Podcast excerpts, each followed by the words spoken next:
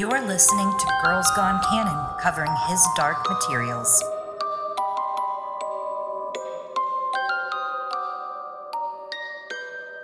Hello, and welcome to Girls Gone Canon Reads His Dark Materials, Episode 26, The Amber Spyglass, chapters 32 through 34. I am one of your hosts, Eliana. And I am another one of your hosts, Chloe. I am I mean, we're we're in the final countdown. This is it. We're reading Morning, chapter 32, Marzipan, chapter 33, and there is now chapter 34, which of course will be followed by a discussion. Uh, how this works is if you have not finished the Amber Spyglass, no worries. We are gritting our teeth together and not spoiling the very last handfuls of chapters of the book to you today. However, if you're like us, I'm sure you sped ahead and finished it by now. It's like But right there. if you are spoiled, I mean, it's so close. How could you stop? I couldn't. Yeah. Maybe the tears blurred in your eyes are stopping you.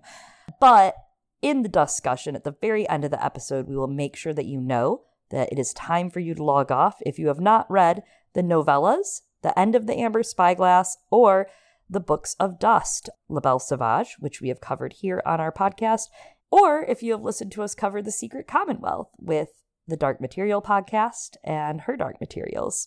Indeed. And you know what? Yeah, we are getting close to the end of the books, but we are actually starting to become in mourning ourselves. Not just I I mean this is sure. This is about morning, the time of the day, but I'm just saying. I don't know. It has a double meaning, in my opinion. It like it's kind of clever. I know he thought about it at least once, I'm right? sure. Because this does feel like the calm before some of the storm. Like you think that all the fighting is over. it is mostly, but Everyone's gonna be uh, so mad not the us. fighting of the soul, not the fighting of the the, the heart and the soul. Yeah. That continues on. absolutely. Hey, you know, we have to apologize. We've been a little off schedule the last couple months as we near the end of the book. I know you're all raring for the end of this book, but it turns out when you're traveling the worlds through windows with only an alethiometer and a spyglass to accompany you, and two worthless demons who have fucked off to frolic, right? Uh, you end up moving some episodes around. So you will hear from us at the end of the month again this month so that we can finish the Amber Spyglass next month, June 2022. What a journey it's been. Uh, after that, we're going to take a little bit of a break from his dark materials on Maine. We'll probably talk about his dark materials here and there in our Discord or for patrons at some of our bonus episodes, like this month's Patreon, we'll talk about. But we will return eventually, I'm sure, with Book of Dust 3, whatever it's called. and Book of Dust 2, right? We do still have three, to cover the Secret Commonwealth, but when will we cover it? That's a secret, even from us. Just like Yeah, I don't know. it's final We're throwing it around. Yeah, still a secret from Lyra. Probably not till next year. I mean, I think, uh, or after series three. You know, we will come back for series three. That'll probably be the next time you hear from us after the book ends. After we finish Amber Spyglass, you'll hear from us when his Dark Materials series three on BBC HBO kind of pumps back up, right? I'm sure we'll come out with a couple couple little teasers and we'll do our weekly coverage. But until then, we will take a little break. We don't want to we don't want to overdo it because we're going to have a lot of book to get into with the Secret Commonwealth. hmm And I think, you know, depending, we'll see, like, if anything inspires us and stuff for Patreon episodes as well.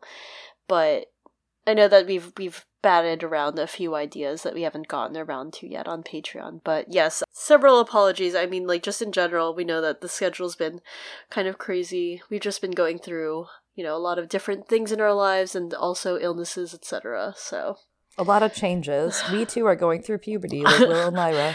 I mean, yeah, I don't know. My bo- like my body is right changing. I'm I just I just wanted to change back right now. So yes, So this month, if you're a patron in the stranger tier and above, that's the five dollar tier and above, we will be releasing a Imagination Chamber episode. And Pullman just put out the Imagination Chamber. It's a new novella, more like Lantern Slides, right? If you recall the Lantern Slides at the end of each of the books, this is this is basically Lantern Slides. And interestingly enough, it is being released in the UK only Uh, our friend Warren, you might remember him if you've listened to our La Belle Sauvage episodes, he received a response when he asked Philip Pullman on Twitter that his US publishers didn't want it. Yeah, very interesting. So we'll see how this goes. Sorry to our US listeners if you're not able to, I think, get a hold of it as easily. Um, it seems like it seems like you can order it from the UK, and I mean like Mm-hmm. People do that all the time with books. Yeah, it's just like I guess Yeah. shipping, etc. But it seems like maybe ebooks aren't available at the moment in the US. Um, If Mhm. that's your preferred Which- method of consumption, which yeah, Is mine. Chloe is very sad. it depends for me I like my e-reading. Yeah, like I think I have I have the collectors as an ebook, but I would have preferred to Mhm. have I would have preferred to have this one I think as an ebook. Um but I want to have both. I think the book's really pretty. The cover's Yeah. cute from what I've seen. I'd like I'd like a collector's copy. Haha. of I mean, I'd like to own all of them, which collectors is coming out again this year. Oh, if that's you didn't right, listen to yeah. our episode on it at Patreon, uh, we did talk about it, but that is coming out. The collectors will be out as a novella, as like a, a physical, nice hard copy. It doesn't exist very many places in hard copy. So that's interesting, but that's coming out as a, a nice special edition. And I do want an ebook version of this book because I kind of feel like it's a waste of paper. Imagination Chamber, from what I'm hearing, it's just like there's 80 pages or something and only 50 pages of actual well, info. I wonder I wonder if it's like really nice like if it's stylized, etc. And like Mhm.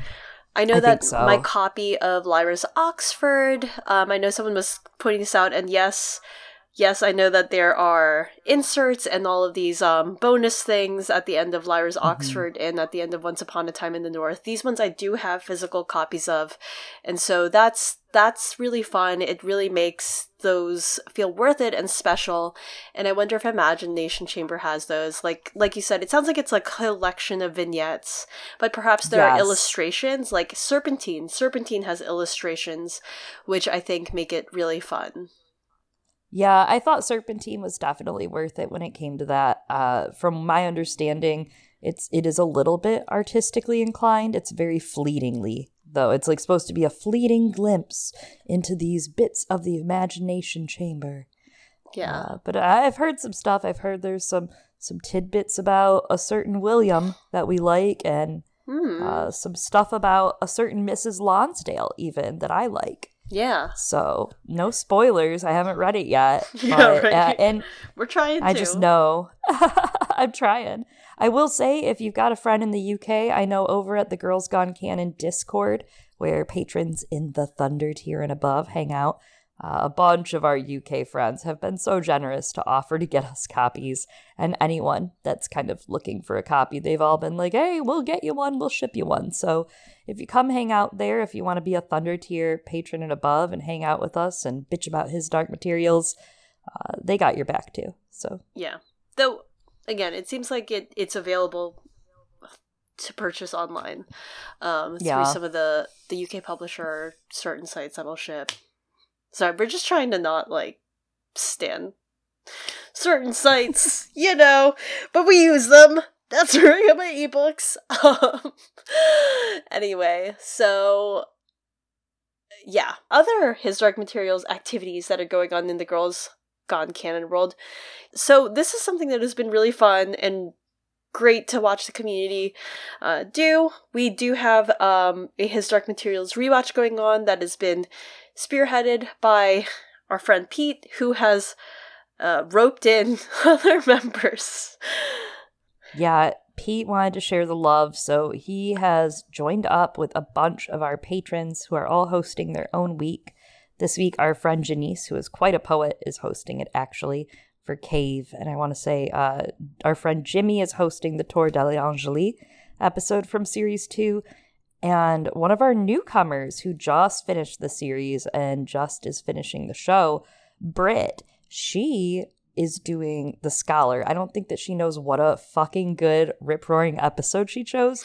She's watched it and she thinks it's the best of the season, which I agree. It's such a good episode. Has a lot of great Mrs. Coulter and Mary Malone parallels and also contrasts that really make you think about their characters. It's a really great episode. If you haven't watched His Dark Materials series 1 and 2 and you are a fan, it is probably the purest adaptation of any book to show without sacrificing a lot of character and, you know, uh, just storytelling. I think it's a really great adaptation and you should check it out. Yeah, and it's it looks like they're trying to keep a lot of the same themes, etc., and the same character beats, which is really great. Um, even if there are some things that they have to adapt every now and then. I mean, times have changed, right, since these books have come out, yeah. as well as the constraints of literal budget. You know, we can't only watch things in an imagination chamber.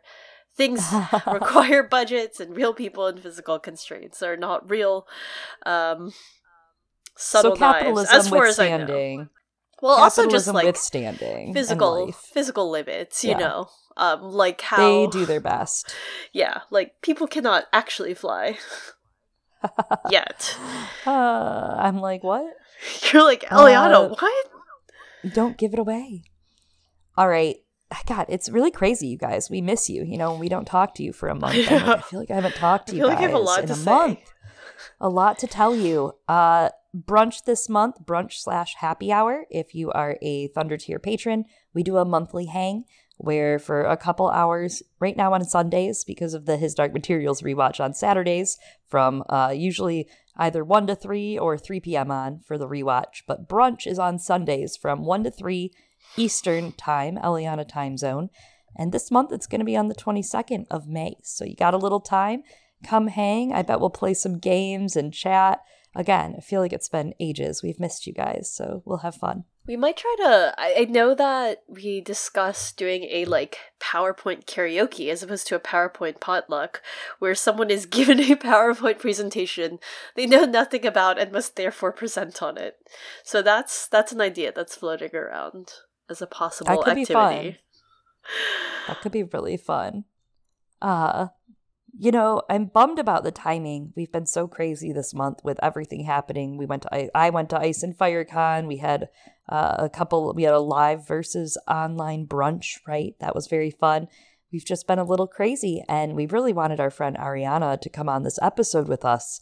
It didn't work out for timing. She sent a really great email that had a bunch of stuff that we can't tell you about in full because some of it is a little dusty, a little spoilery, but she had sent us a great message about marzipan and how she had wanted to talk about it being kind of a rebuttal to Turkish delight in Narnia. Uh, so we'll talk a little bit about that later, but missing her, wish she could be on with us. Maybe some other time.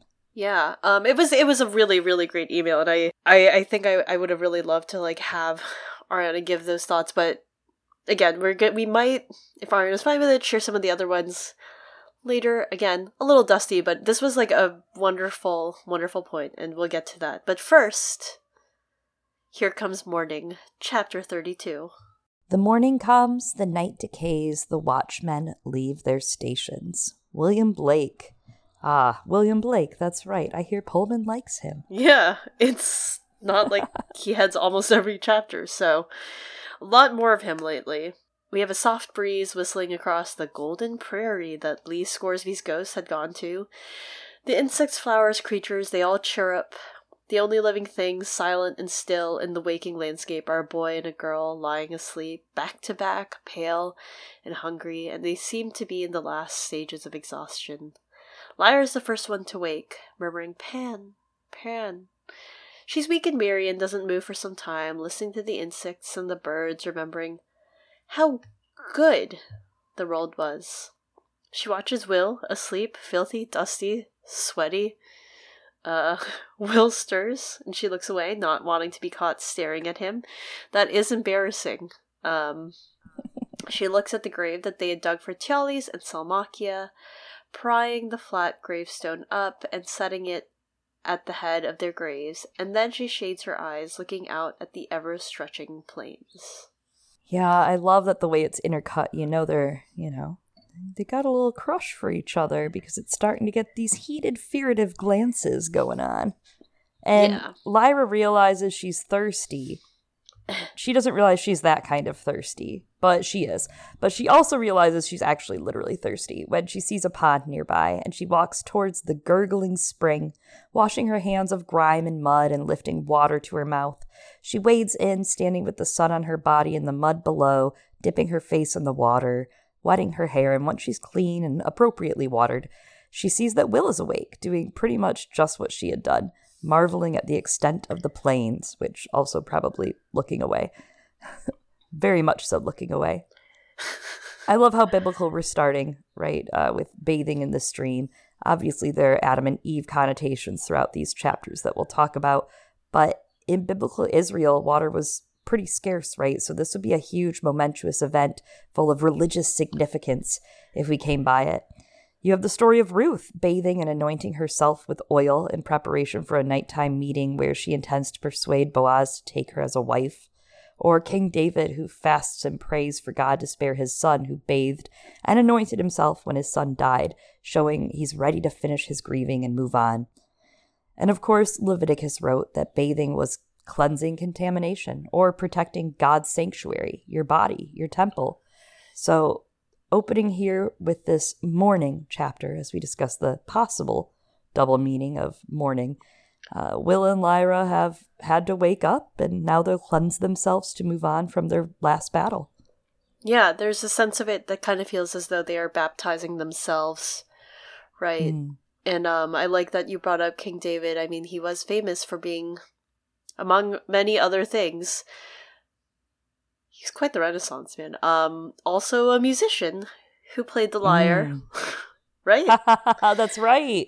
Oh, that's right. I forgot about that. So, He's quite the poet Lyra. too. Yeah, he uh, he wrote a lot of songs. Uh, so I guess we call them psalms, but whatever. They're songs. anyway, so Lyra returns to find Will cutting the Gallivespians' names into their headstones and setting it firmly in the soil, and it's just a really beautiful and very noble and therefore not base. Just a very high usage of the subtle knife. Yeah, I love that because that set of rules always stuck out to me, right? Like, don't use it as a common instrument, no buttering bread with it, you know, no uh, cutting a steak with it. Foolish. Though, I mean, yes, foolish, but way easier. I mean, well, I'm saying this. That's a, in my opinion, that's not base. That's a stupid rule. Like, what right. if it's a great? What if it's a great steak? Right. Uh, I also love that they're like, this wasn't in the rules of do or don't do, right? It's actually like there was no rule of use it to write something. So they're almost forging new rules with their instruments, right? Both Will and Lyra, uh, especially after being given those base instructions.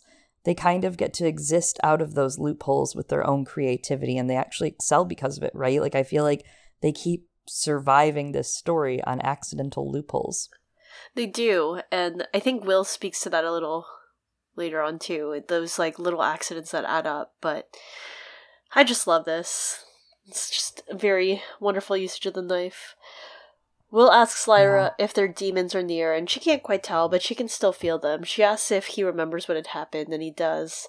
He picked up Pan, and she picked up the other demon, and Will then put pan down to cut a window, and then Will's demon just jumped out of Lyra's arms. Animals, they're like that, you know? But it doesn't feel like they're in the world of the dead anymore. And it doesn't feel like when they were separated from their demons, when they were in the world of the dead, their demons feel like they're near. Like when they were young and they used to play hide and seek. And Lyra says, it didn't really work though, because I always knew exactly where Pan was, even if he was camouflaged as a moth. So, this time, she doesn't feel torn apart. She feels safe and knows that Pan must feel the same too. And Will thinks that they must be together. Mm, how sweet, right? It's, you know, there's this quote in A Song of Ice and Fire that has such very different, very different mood of what's about to happen. Uh, in one of my favorite characters, Sansa's story, right? Where she steps into some snow and she thinks that it reminds her of innocence, the taste of dreams and of hope, and like just what a nice, young, hopeful feeling that they know where their demons are and they feel safe. And even Will knows where his demon is, right? He's not worried. He's never had one to be worried about, I guess. But yeah, he, he hasn't really known that worry until recently. Or maybe he was he worried. Know. He's like, something hurts a lot and that is worrisome. It is. I am in pain. I'm like, he's way. always in pain. He's been in pain for two thirds of this story, literally. That's true. He's, He's like been bleeding for like Yeah. how many pages? So Uh, he's like, I'm used to it. This horrible Yeah. feeling inside of me. Get ready for more. they hear Uh, a sound, a low, persistent rumbling, and they see moving shadows, but the shadows disappear and the rumbling goes away. A movement starts again and it starts to get closer suddenly. Will's like, All right, I need water before I deal with all this, and he goes to wash up and get hydrated. Side note Is Will drinking Lyra's bathwater?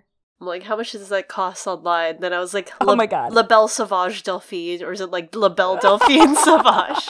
That's that's what I have for you. Ah, Belle my God, thank you. Yes, Thank you. I thought that I was really pretty good. appreciated that. Thank you. Uh, so the rumbling noise finally approaches, and with it come creatures on wheels. They climb the slope to have a look. A herd of beings come to them on wheels, like a cross between antelopes, motorcycles, and elephants. Will takes out the knife, but Lyra's already working her alethiometer, which says they're friendly and they're looking for you guys. Not just that, but Dr. Malone is with them? Confused, Lyra says they should go to the creatures, that they won't hurt them. Some of the creatures pause to drink at the pond, but not passively, like a herd of cows. They're individuals, people.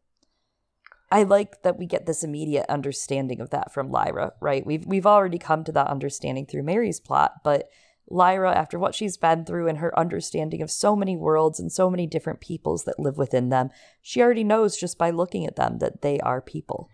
It reminds me what you said, like, and calling that out of when we hear that demons look like a human to other people, right? Like, it technically Mhm. might look like an animal, and you know, if being unfamiliar with the Mulefa, they're saying that the Oh. Mulefa are also four-legged, right? Like the other herds, but they realize, wait, no, this is a this is a people, and demons are like that. Yeah, that they immediately aren't quite like animals. Like Yeah. you can tell if it's a cat or a demon. I've never thought of it that way, and I, I really like that. Didn't Demons until you people. said that. Yeah, Wow, shit. together we can do this. Form of a bucket of water. so Lyra then moves to speak to the leader of the people, while Will keeps his hand on his knife, and the leader tells her to come see Mary. You ride, we carry. that's so I'm my Mulefa. That's the best I can do right now. It's what I got. I love this detail, um, where the Mulefa realize to communicate to Will and Lyra in our our world's language, and it shows us how much like Mary and the Mulefa have really been to, able to exchange about each other's cultures. hmm Yeah, they've learned a lot from each other. I love this passage too because it's so fun that Lyra had ridden a bear and Will had ridden a bicycle, but neither had ridden a horse, which was the closest comparison. However, riders of horses are usually in control, and the children soon found they were not. The reins and stirrups were simply there to hold on to and balance with. The creatures themselves made all the decisions. Uh, it's not often that our children let their fate be up for grabs and trust other creatures True. slash people, right? Like Iorek is very rare.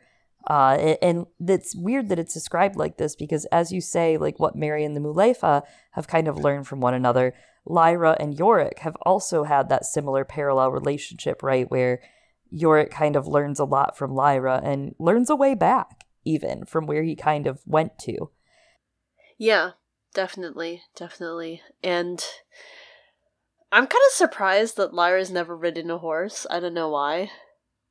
I just like assume people kind of needed horses in her world. I don't know. Um also the I way feel they, like they have little buggies, like little uh, Yeah. Ford buggies. It feels like you know, So I, I like, don't, yeah. Yeah. Anbaric, Am- Anbaric buggies. Yeah, I think you're right. It's just like for some reason I think of horses being more common there than it is, and also like I it's good that the Mulefa are benevolent. Um, you know, people carrying the children because the way they describe this, I'm like, I live in the year 2022. Smart cars are on the horizon, and this sounds like a dystopian. Like this could, like, in a different context, be a dystopian like smart car storyline. Yeah, So yeah. Like if we were sci-fi, we would just exploit the Mulefa immediately, like Gomez is trying to do.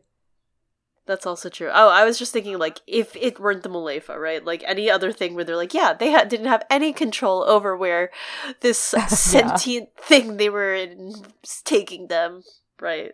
Um God, Elon Muskville, Oh my god. It actually, yeah, exactly, exactly. literally. So they speed through the Mulefa made roads, which are quite unlike the brutal, sharp roads in Will's world, and the wheels make too much noise for them to speak, so they point instead in amazement at everything around them the birds, the lizards, the sun, the air, the salt. It's beautiful to imagine, and I uh, really appreciate once more the reinforcement of how the Mulefa and the world have coexisted and developed in a sustainable way. It's just nice. Yeah. Even the entire the the whole chapter with the lacquering of the spyglass and the rope and the braiding of the rope i just feel like the detail in it is so nice for this right to tell you how they've developed in that way Yeah, yeah, and had a balance, right? That they respect nature as opposed Yeah. to exploiting it. yeah i mean as opposed to the magisterium as opposed to asriel even As opposed to Um, us. yeah us too i mean i wasn't talking about us okay first of all we're still in fiction eliana this isn't real Will's we're fucking Will's a hole in the atmosphere fiction. another way Oh god. uh Authority. they reach an area where they're going the same pace as they would have if they were walking. So they're like, hey, can we get off and walk for a little bit? The Mulefa are fine with that, and the children move along, happy to just walk along the hay scented, grass warm creatures. This is going to be insane on TV. Yes. Uh, everything is so alive in this chapter, which is so opposite of the land of the dead and the abyss, right? So just imagining how this would even be adapted for TV is like what episode six and seven is going to be in pure utter terror and darkness, right? Apocalyptic crap in the afterlife, and then you're going to come back here where it's like a happy prairie glowing in the sun. What a contrast! Yeah, it's gonna be like quite a whiplash. They're gonna go between so many different worlds. This um, entire throughout- book is whiplash. exactly. It Fuck. has. It really is though. Um, it's a lot of whiplash in those last few chapters. Whew. Your move, multiverse of madness.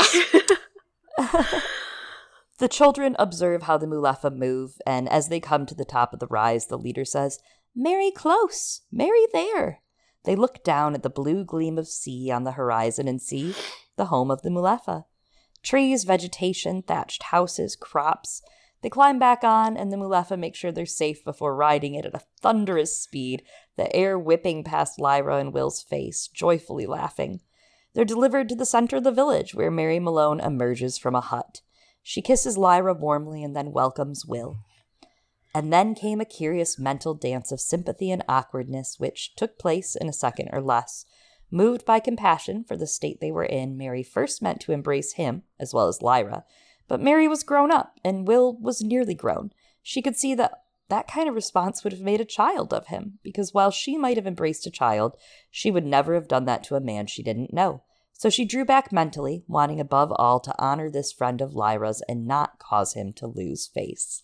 So instead, she gives him a very like adult handshake, which kind of sounds awkward in its own way, but for some reason this works. It's an understanding of respect that passes between them. And then we have this line of each of them felt they made a lifelong friend, as indeed they had. And I just thought that was an interesting line. A couple of times throughout these books, we see that the text breaks from the present like narration um, and gives us a glance into the future. One of the ones that I like, this one is I think a little more oblique and subtle, but one that I think where it's very obvious and stands out is I believe it's in book one where Lyra, you know, we learn. The text tells us that Lyra will become the person or one of the people who knows the most about dust of anyone everywhere. So this is, I think, one of those as well. And I think there's another fourth wall break I want to say with it's like Lee or maybe with Jopari, one of the two. But there's Mm. another one with them I want to say about, and it might be Jopari, it might be his fate, like something about how he knew his fate or whatever. Uh, I, I really like those, and I like. I'm a sucker for it when authors pepper them toward the end of like their series. You know what I mean? Dust them on in because because it does give you something, especially if you're ending the series in a way. I mean, obviously we have sequels, which is great, which is really fun. We're having fun. They're fun sequels, but We didn't know we were going to get those sequels. They came like exactly. I didn't know I was going to get. Those. They came like I don't know, seventeen years or a little less, fifteen years or something like after Fury, this book. Which that's great though. Like that's you didn't know you had that though, so it gives you a little hope towards like Careful you know what just you wish for. Yeah. Uh, it gives you closure, a little bit of extra closure, right? A little bit also of him reassuring the reader, like, you're going to be okay. You could be okay without this series. You're going to move on. After I, Philip Pullman, ruin your life with this book, you're going to move on from it. Eventually, someday, the wounds within you will heal, he says. Out of the meta, back in universe, in the story we're talking about, I do want to say that I love the respect she's giving Will because, yes, it's so awkward and it sounds like it was an awkward moment, very much so. However, that is like exactly that feeling that Mhm. a child was growing up to be a man here, like a young man. That's that awkwardness is what they demand, though. That's the respect he wants, right? Uh, and I think it's very important in asserting yourself in puberty, like when you're growing, to not be smooshed by some older woman, even if she's like in her 30s, right? We know that's old to someone who's 15. Um, you know, now I'm 30 and I'm like, bro, 80 is so old. Yeah. But And But I'm like was 15, I sixties was like, young. oh, yeah, exactly, exactly. It, it changes as you grow, and she could see he's been through a lot. She already knows he's been through a lot just from talking to Lyra a little, and he's becoming a man, and giving him room to grow is great. You can't smoosh a beautiful flower in a corner with a bunch of other flowers and old flowers and think they're going to grow, right? Uh, and older woman don't always give that space to young boys. Like think of aunties, right? Your Yeah. auntie just smooching on a boy. He's trying to find his own and to be his own man after everything he's lost, like his father, and this connection with his mother that probably will never be the same for him again. How do you do that? Mary's no auntie. She's good. She knows that people need room to grow, space to grow. yeah. Yeah. And as you said, right, it it might be awkward, but that's what growing up is. Growing up is awkward. Yeah, but that's for sure. Shit.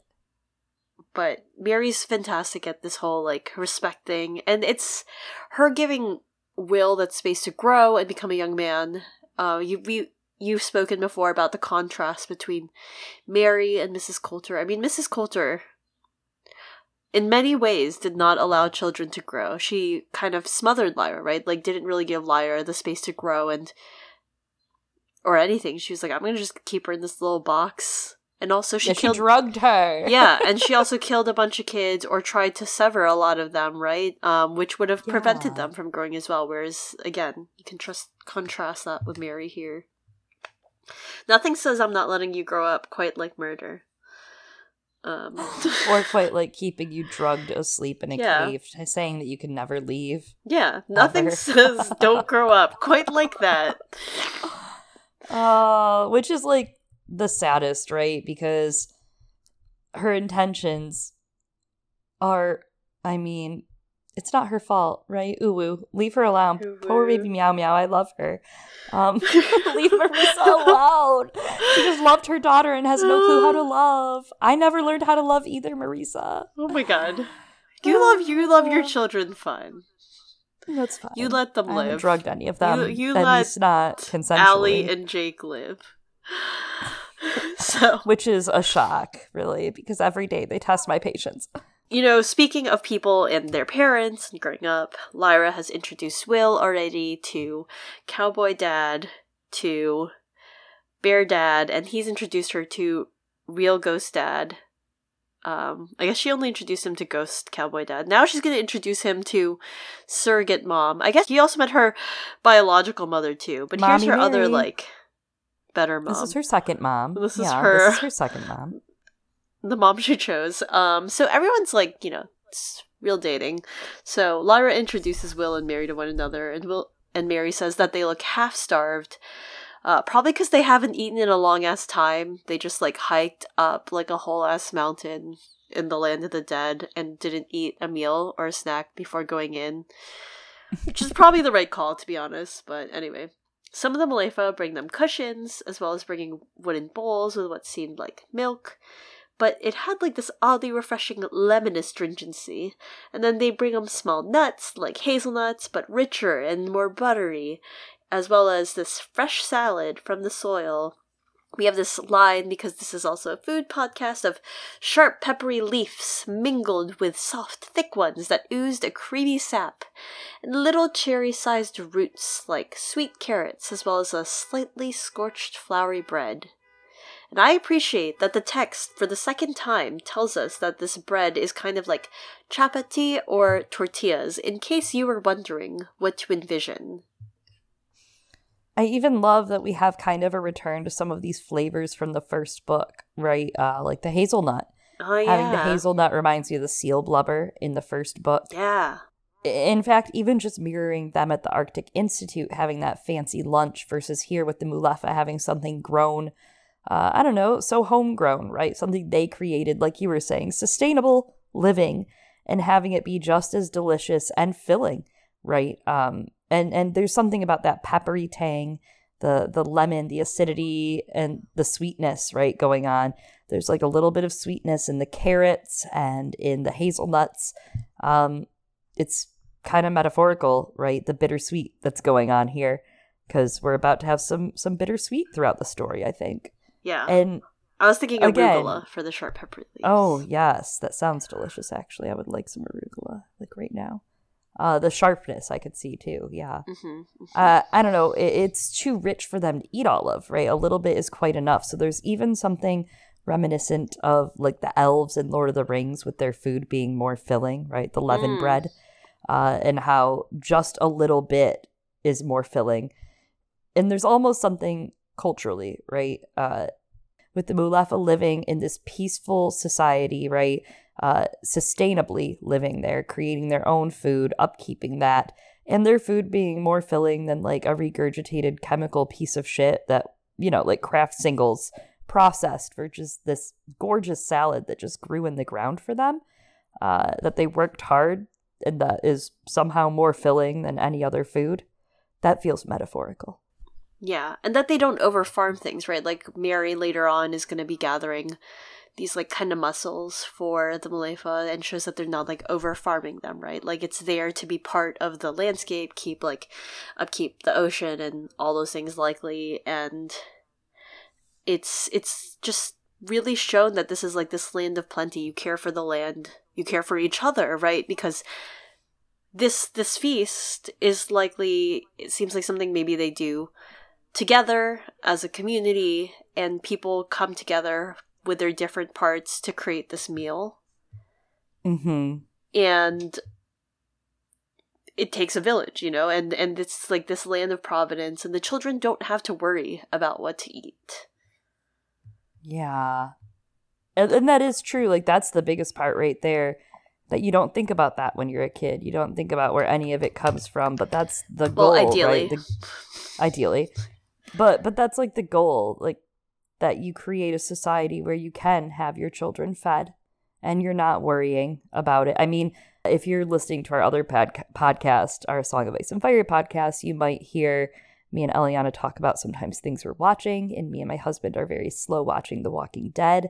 I think I've mentioned it over there lately with some zombie stuff during our Sam chapters. So uh, that's one of the biggest things, right? Is like sustainable living. Where can we go that we can protect our people from zombies and grow our own food, right? Since there is no longer any food, create our own resources and live sustainably, and everybody pitch in and do their own job. Uh, and societally, I think that's something that we strive for in our society too, against the chains of humanity and capitalism. yeah and and How do we keep our children fed? How do we keep i mean and you think about that will will hasn't really experienced that much right like even from the Mhm. start of when we meet him this is i think the first time i mean i guess the witches helped care for them right and, and fed them and Mhm. so forth but otherwise like this time with the Mulefa is the first time he gets to i think experience being cared for in that way because even when he was in his own world he was the one caring for and he's the one who had to manage the food and feeding for his himself and his mother And for him and Lyra, shit. Yeah, exactly, because that girl does not know how to cook. no, she knows how to nap and eat hot chip. yeah. Hot girl shit, you know. um Uh, hot savior shit. yeah, hot chip, hot Takis. What is it? Hot Cheetos and Takis. There we go. Mm. So, Mary, that's not sustainable, everyone. Neither hot Cheetos nor Takis are sustainable. That's processed. Well, that like we were talking about Yeah. processed food. That is processed. that is bad for you. Kraft singles. Kraft singles. Um So Mary manages to avoid asking too many questions. She realizes the children are not ready to talk, quite obviously. So she instead answers their questions about how did she get here, who the Mulefa are, and finally she lets them take a nap because they both really need a nap, and that's how we move the story forward. Meanwhile, Atal asks Mary some questions about Will and Lyra, like how is Mary able to tell, like, and discern to Atal that they are of two sexes, and Mary explains that they have different shapes of body and move differently, but that they have less sraf, and she doesn't know when it will come to them, right? And this is something that I imagine, like, Philip Pullman might write about, like, just a little bit differently or more nuanced nowadays, but I also understand, like, the caveat of you know, he's trying to talk about these like biological contrasts, especially when we have focused so much on the evolution, I guess, of the world of the Mulefa. I do think that he kind of boxed himself in in a few ways by having this tied so heavily to binary gender too, right? Yeah. Like, oh, it's the opposite and if it's not, you know, if it's the same, they might be gay. Uh that's as far as he got. So, I think today, I mean the 90s, Yeah. I don't expect it to be much more advanced. Well, I, I don't. He's grown a lot even like in the past few years, right? Publicly. We've watched that growth. Yeah.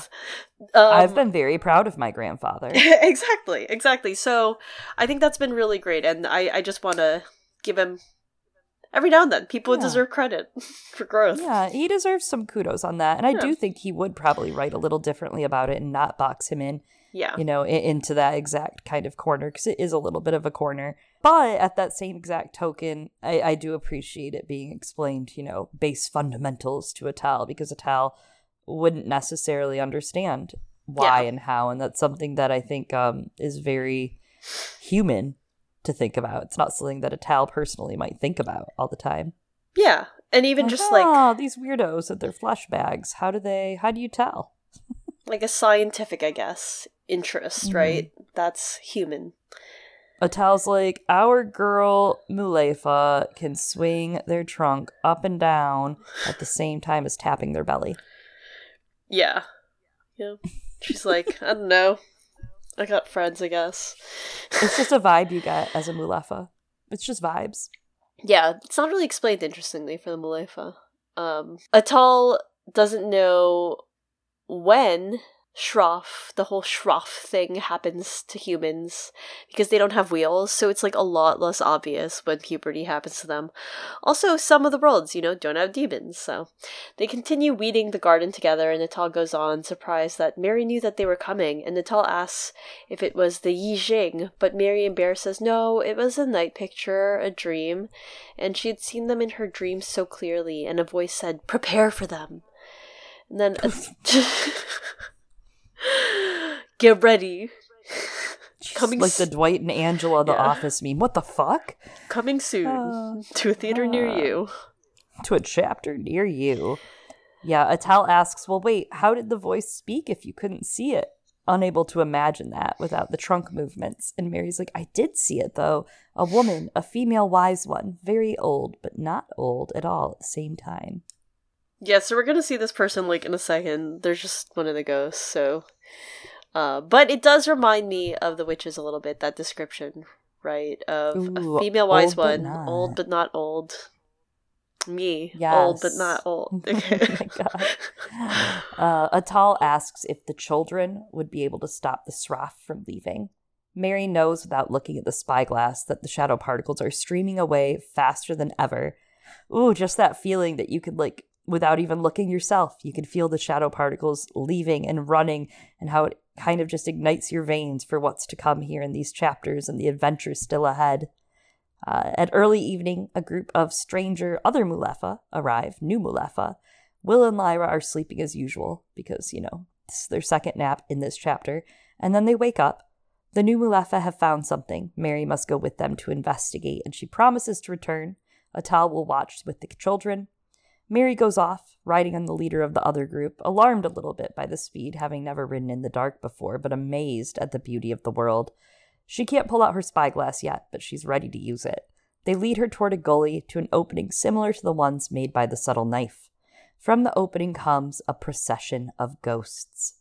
Mary's shocked and catches herself watching the ghosts walk in the moonlight, then vanish. Their faces are full of joy and their arms outstretched. They held out their arms as if they were embracing the whole universe, and then, as if they were made of mist or smoke, they simply drifted away, becoming part of the earth and the dew and the night breeze. Returning to the earth, right? We're seeing it in action. This is this is the workflow. The workflow of the ghosts. They finally are returning to nature. Indeed, and I like that call out of the dew and the mist because I'm like, it's happening! It's happening! The little boy lost in the vapor! But instead of it being mm. sad, it's happy. And with all this talk of sustainability and the way the Mulefa live, like seeing this process happen like it's supposed to be, and them kind of going to become the atmosphere and become part of the world they live in, and maybe. Uh, again, there's that little mermaid, uh, the actual original Little Mermaid that she like she decides to kill herself and become sea foam and do good deeds for a thousand whatever years to earn a soul. And that's kind of what it feels like, right? Like yeah. this is the alternative. They're now seafoam on the breeze, earning a soul, earning their afterlife instead of being stuck forever in that horrible land. Yeah. But the little mermaid didn't deserve all that. She did nothing wrong. No, she did absolutely nothing wrong. Maybe she came on a little strong, but you know, he should have been more vocal. Yeah. Everyone He led her on. Everyone should have communicated better, and I get she didn't have a voice and that made it hard, but you know what? It's a two way street. she Eric. did nothing Prince wrong. Eric. so some of the dead seem to be coming towards Mary to tell her something, and their touch is cold. I don't know how she's not freaked out. Like I'd be like, "What the fuck? Absolutely not! Get the fuck away from me!" Absolutely not. Absolutely not. Um, and finally, one ghost, an old woman, she makes it, right? She motions to Mary to come close, then tells her, Tell them stories. They need the truth. You must tell them true stories. Everything will be well. Just tell them stories. Then she vanishes, too. We have a great line in the text that basically likens the experience to recalling a dream you've forgotten or re experiencing that emotion. She realizes it was what she tried to tell Atal, but as she tries to grasp it again, she loses it once more and she remembers only to tell them stories as she watches the ghosts pour out. Horrifying. um no, it's it's actually a really lovely sentiment though, and I love the reiteration of tell them stories throughout the rest of this novel and I've I've actually heard of people getting this exact line tell them stories tattooed on themselves and I love that. Um and I think Phil is Philip, Mr. Pullman. I don't know how intimate we are. Has really done a great job of how he's woven that idea through the entire book series, right? Because from the start, we've seen Lyra telling a bunch of stories. A lot of them were untrue. They were not true stories. They were lies, literally. And I mean, telling fiction isn't bad, right? Like this is fiction, literally. Like I, this is not a, this is not a biography. Mm-hmm or a documentary as much as I like telling people things are documentaries. This is not. But there's an importance to I think that story that fiction having a truth to it. Something that like can echo in people and that people really feel and that you can take with you at the end of a story. This will have yeah. one of those, we promise, even though it's going to destroy you. Oh my god. If you haven't finished it already and you're listening, you're so brave. You're the bravest person I know. That. Because uh. it is beautiful. It is a great, great story that we're finishing in the next couple months. And uh, Tell Them Stories makes me so fucking emotional. I just think it's so perfect to to bring in, especially when, like you said, Lyra has told lies and fictional little stories. But that's what actually. But look at the harpy. Look at her telling her a story. But I mean, that's been such a very strong thread, and we'll talk more about it as we get through Marzipan and There Is Now. But first, we'll head to chapter 33, Marzipan, which opens actually with a poem from George Herbert. Sweet spring, full of sweet days and roses, a box where sweets compacted lie. You know, I don't feel that way about springtime. I get allergies. Um, but roses, huh? Roses. I Hmm. mean, this congestion is it not allergies. This is illness. But yeah. This is from Virtue by George Herbert, and the it's about basically the importance of nourishing virtue in a person's soul. In the first few stanzas, the first three, we, we kind of learn that everything's to die in the end. But then in the very last stanza, he contradicts himself and he says, A virtuous soul can live even if everything dies. So, very much the bittersweet tone that the entire last five to ten chapters of this book take encompass in a poem. And I think it's perfect, right? It's it's about fleeting life and unavoidable death of mortal creatures to eternal life of a virtuous soul and what living really means, right? Having lived and living, what that means. The ghosts crossing over into the night sky in mourning, right? And Mary watching them go. And of course, not to cross this line, but virtue is often equated with virginity, right? Virtue of person, sweetness, innocence, innocence lost. So, really strong poem. Uh, I'm sure that he read that one for inspiration throughout the end here. Yeah, he probably did. Well, we start out with more dreams. It's a dream of spring, if you will. Lyra, waking from a dream where Pan has settled, and she loved his shape. But what was it? Speaking of dreams you can't remember. I have no fucking clue what mine is, Lyra, and we're getting really close. We are getting close to game time. This is getting dangerous. No clue. No clue.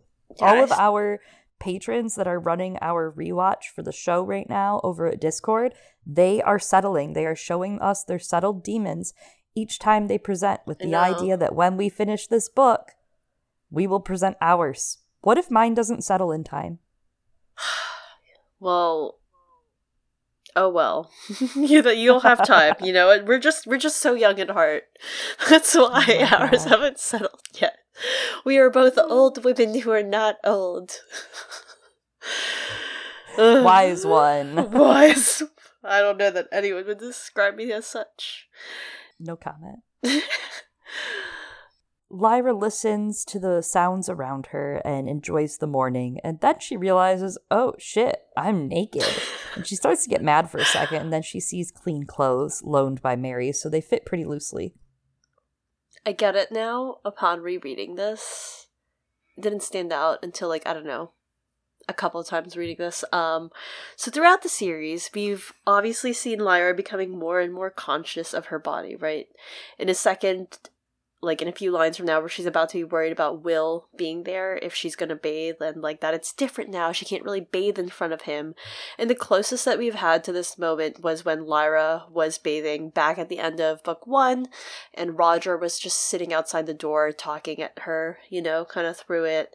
And before then, a call out of Mrs. Coulter, right? Having Pan turn away, which kind of, in a way, first of all, they were like, that's kind of weird.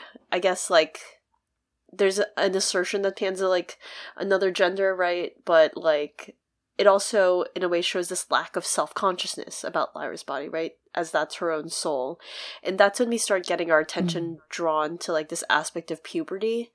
And, I mean, bodies are a part of that, right? Like, bodies change during puberty. I think we kind of all know that. And It's like a painful self awareness that begins. yeah, it's a self awareness. And it doesn't weird. end.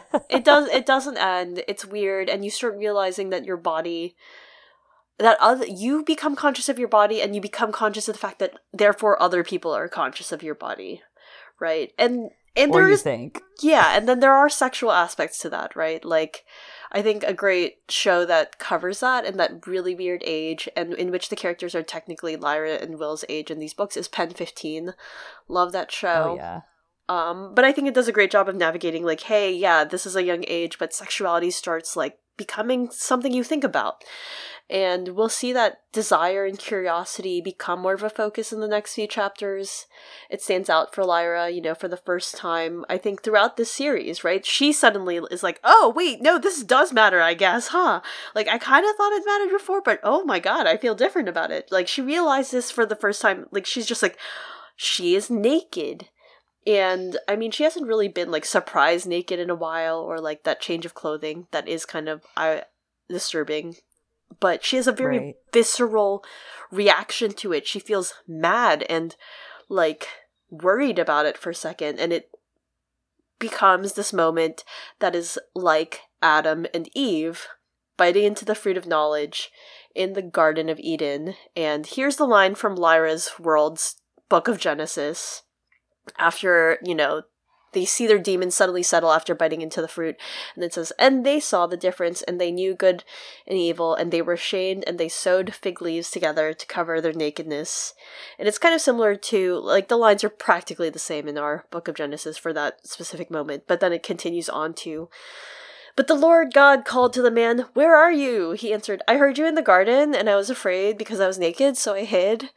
And he said, who told you that you were naked? Have you eaten from the tree that I commanded you not to eat from? And the answer is yes. We all know that. The answer is yes. okay.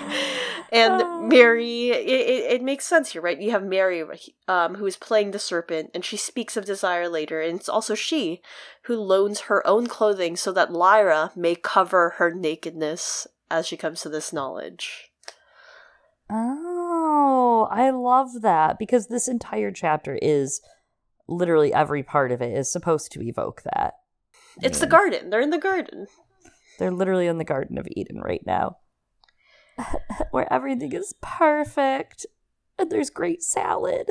there's salad. There's tortillas. Uh, there's shellfish. No, don't be shellfish, Eliana. I love that you've brought it around to their version, right, of that passage because that stood that stood out to me so much with the demon replaced in there, uh, and it's come full circle here. Yep. Yep. Lyra feels Pan nearby. She can almost hear him. She hopes and thinks that when he forgave her and came back, the hours they'd spent just talking, just telling each other everything. Come back, Pan. I'm in pain. This is painful to me for no reason. Pan pain. Will... pan pain. Oh, pan pain for my real friends and real pain for my pan friends. what? Instead of champagne. Uh, oh. Uh, Will is still sleeping, and Lyra's like, he's lazy, which that's unfair, Lyra. He's very tired. She wants to wake him, but she decides to go alone to the river to swim naked, and she blushes to think of doing it with Will around. There's a bird that's kind of like a heron there. She finds the river water really strange because for some reason it's salty, it's seawater, and she's never swam in seawater before. She thinks usually Pan dries her off, and then she goes over possibilities for what he might settle as, and she's like, "What if, what if Pan isn't thinking about me?" Eventually, Whoa. she dry she leaves, she dries herself, she redresses. Someone has replaced her and Will's clothes; they're nice and clean. Will wakes, and Lyra assures him they are safe and he copies her idea of swimming. He goes to take a bath. Lyra wanders around the village, trying to be polite, admiring the subtle patterns in the wood growing into a certain shape. As she walks, she admires the order of the village, reminded of her alethiometer's patterns as well in the different meanings. She kind of takes joy in thinking about, well, thinking about patterns in her alethiometer and about the place they're in. And then she starts to wonder how long they'd be safe here. So there's definitely something there about this whole thinking and like pondering thing and that being important. We'll get there, whatever. But I just want to say these poor kids, these poor fucking kids, they're always wondering and worrying about when they can finally be safe and happy. And now we have here, uh, as you said, right, a place. Seems peaceful. But these poor fucking kids. yeah. So Will eventually returns, and so does Atal, and they see the village come to life as they eat breakfast, and Mary addresses them, saying that they should share what's transpired for all of these parties involved and that they can make nets while they do since it's probably going to take a while so something to do and mary teaches them to make nets being wary about where they go so as to not run into the tualapi and Lyra tells everything from the retired room. There's still no sign of the Tualapi, so Mary takes them to the fishing post where it's safe, and when the tide is out, as the Tualapi only come at high tide, and they walk along a hard path of mud, maintained and in tune with nature. And then I've put in a bunch of really long quotes because I was like, these are good. this is good writing. Will asks if they made the stone roads themselves, and Mary says no. They made them. The roads made the Mulefa. They'd never have developed the use of the wheels if there hadn't been hard, flat surfaces to use them on. She thinks they're lava flows from ancient volcanoes. She says, so the roads made it possible for them to use the wheels, and other things came together as well, like wheel trees and the way their bodies are formed. They're not vertebrates, they don't have a spine. Some lucky chance in our worlds, long ago, must have meant the creatures with the backbones had it a bit easier, so all kinds of other shapes developed, and based on central spine. In this world, chance went another way. The diamond frame was successful. There are vertebrates, to be sure, but not many. There are snakes, for example. Snakes are important here. People look after them and try not to hurt them. Anyway, she says, their shape and the roads and the wheel trees coming together all made it possible. A lot of little chances all coming together. Amazing. And I do have to say, I love that she says snakes are important here. Yeah. That's for sure. You Very sure are, Mary. interesting. Oh, that's right. Because it was revered because the snake was was uh going through the little wheel hole and was like, "Why don't you put your hand in?" Yeah, that was a a foreshadowing for our Mary Yeah. Snake Malone right there. She's the snake in and out of the wheel pod. She should get a snake Ah. tattoo. She's like the what is it? What are they called again in fucking Riverdale? Oh my god, the South Side snakes. yeah, the whatever. Southside Serpents. serpents. There Yeah. you go. I'm more of a silver serpent person, you know, from um, what should we call it? Legends of the From- Hidden Temple. Yes, thank you from Legends of the Hidden Temple. Thank Yeah. you, thank you. Yep. Yep. You know, I love some of the talk here because it's just some of the way that Pullman has laid this out and talking about these little chances. Uh, our first roads were actually spontaneously formed, right? By humans Hmm. walking the same paths over and over to get water and find food. So, as small groups of people combine into villages, towns, and cities, walking paths became more formal roads. We actually have the earliest stone paved roads traced to about 4000 BC in, well, Mesopotamia, now known as Iraq. Hmm. The Romans kind of continued to create them, making the very first superhighway because they needed to get their armies out faster. But our first roads were kind of like cells becoming complex organisms. That's very cool. I like that. I, I I do think of like cities sometimes as like cells as an organism. One of my favorite Anyway. bands has a song, and I won't go into it, but they have a song where they like talk about cities being, you know, little tanks of people and people being the Hmm. oxygen cells and you know, cars being traveling through the airway to get the oxygen Yeah. cells places. It's very interesting to think of everything as one big functioning unit. Yeah.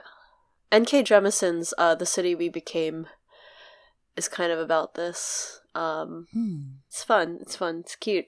Uh, I will say regarding the Roman roads, this is just an aside. Uh, I believe they were just like super good, right? Like they were, they have this concrete, and we like don't even have the recipe for that anymore. But it was just like real good. Yeah, yeah. They were supposed to be really intense. Yeah. Lost, you know, like most things. Yeah. Over to time. Mary then asks for Will's story, and he starts off with Lots of little chances for me, too, he began, thinking of the cat under the hornbeam trees. yeah. I, I, I like that idea of all the little chances. It's what makes it feel almost like fate. I mean, that is like, that's what makes us fate. so ridiculously human, right? That Yeah. we take those little things as signs or that we like, lo- I mean, how many times have you loved something or someone and had some little memory spark that felt like fate that led you to them, right? Whether it was fate, whether it was you, whether it was the world aligning at that same time. I don't know. Yeah. It's kind of nice. It's kind of nice. Yeah. These little these little moments, these little chances Indeed. all come together. And and I mean to really like show that right, you know the timing it's just a bit off in this, or uh, Will is also thinking of it if the timing had been just a bit off, that he would have never found the window or Cittàgazze or Lyra, and then he tells his story um up until the part where the witch kills his father. Quite the cliffhanger. Then Lyra, Lyra's like, yeah, witches are fierce. And Will's like, I don't know if that was like love though. And then Mary says, love is ferocious too. Um, we all know I have qualms with like that scene, but Yeah. And then Will kind of Will kind of fights back about it, right? Because he explains John loved Elaine and was never unfaithful. And I'm I'm just telling you, this is how John Parry became a wizard. Um, just like in that one famous anime meme.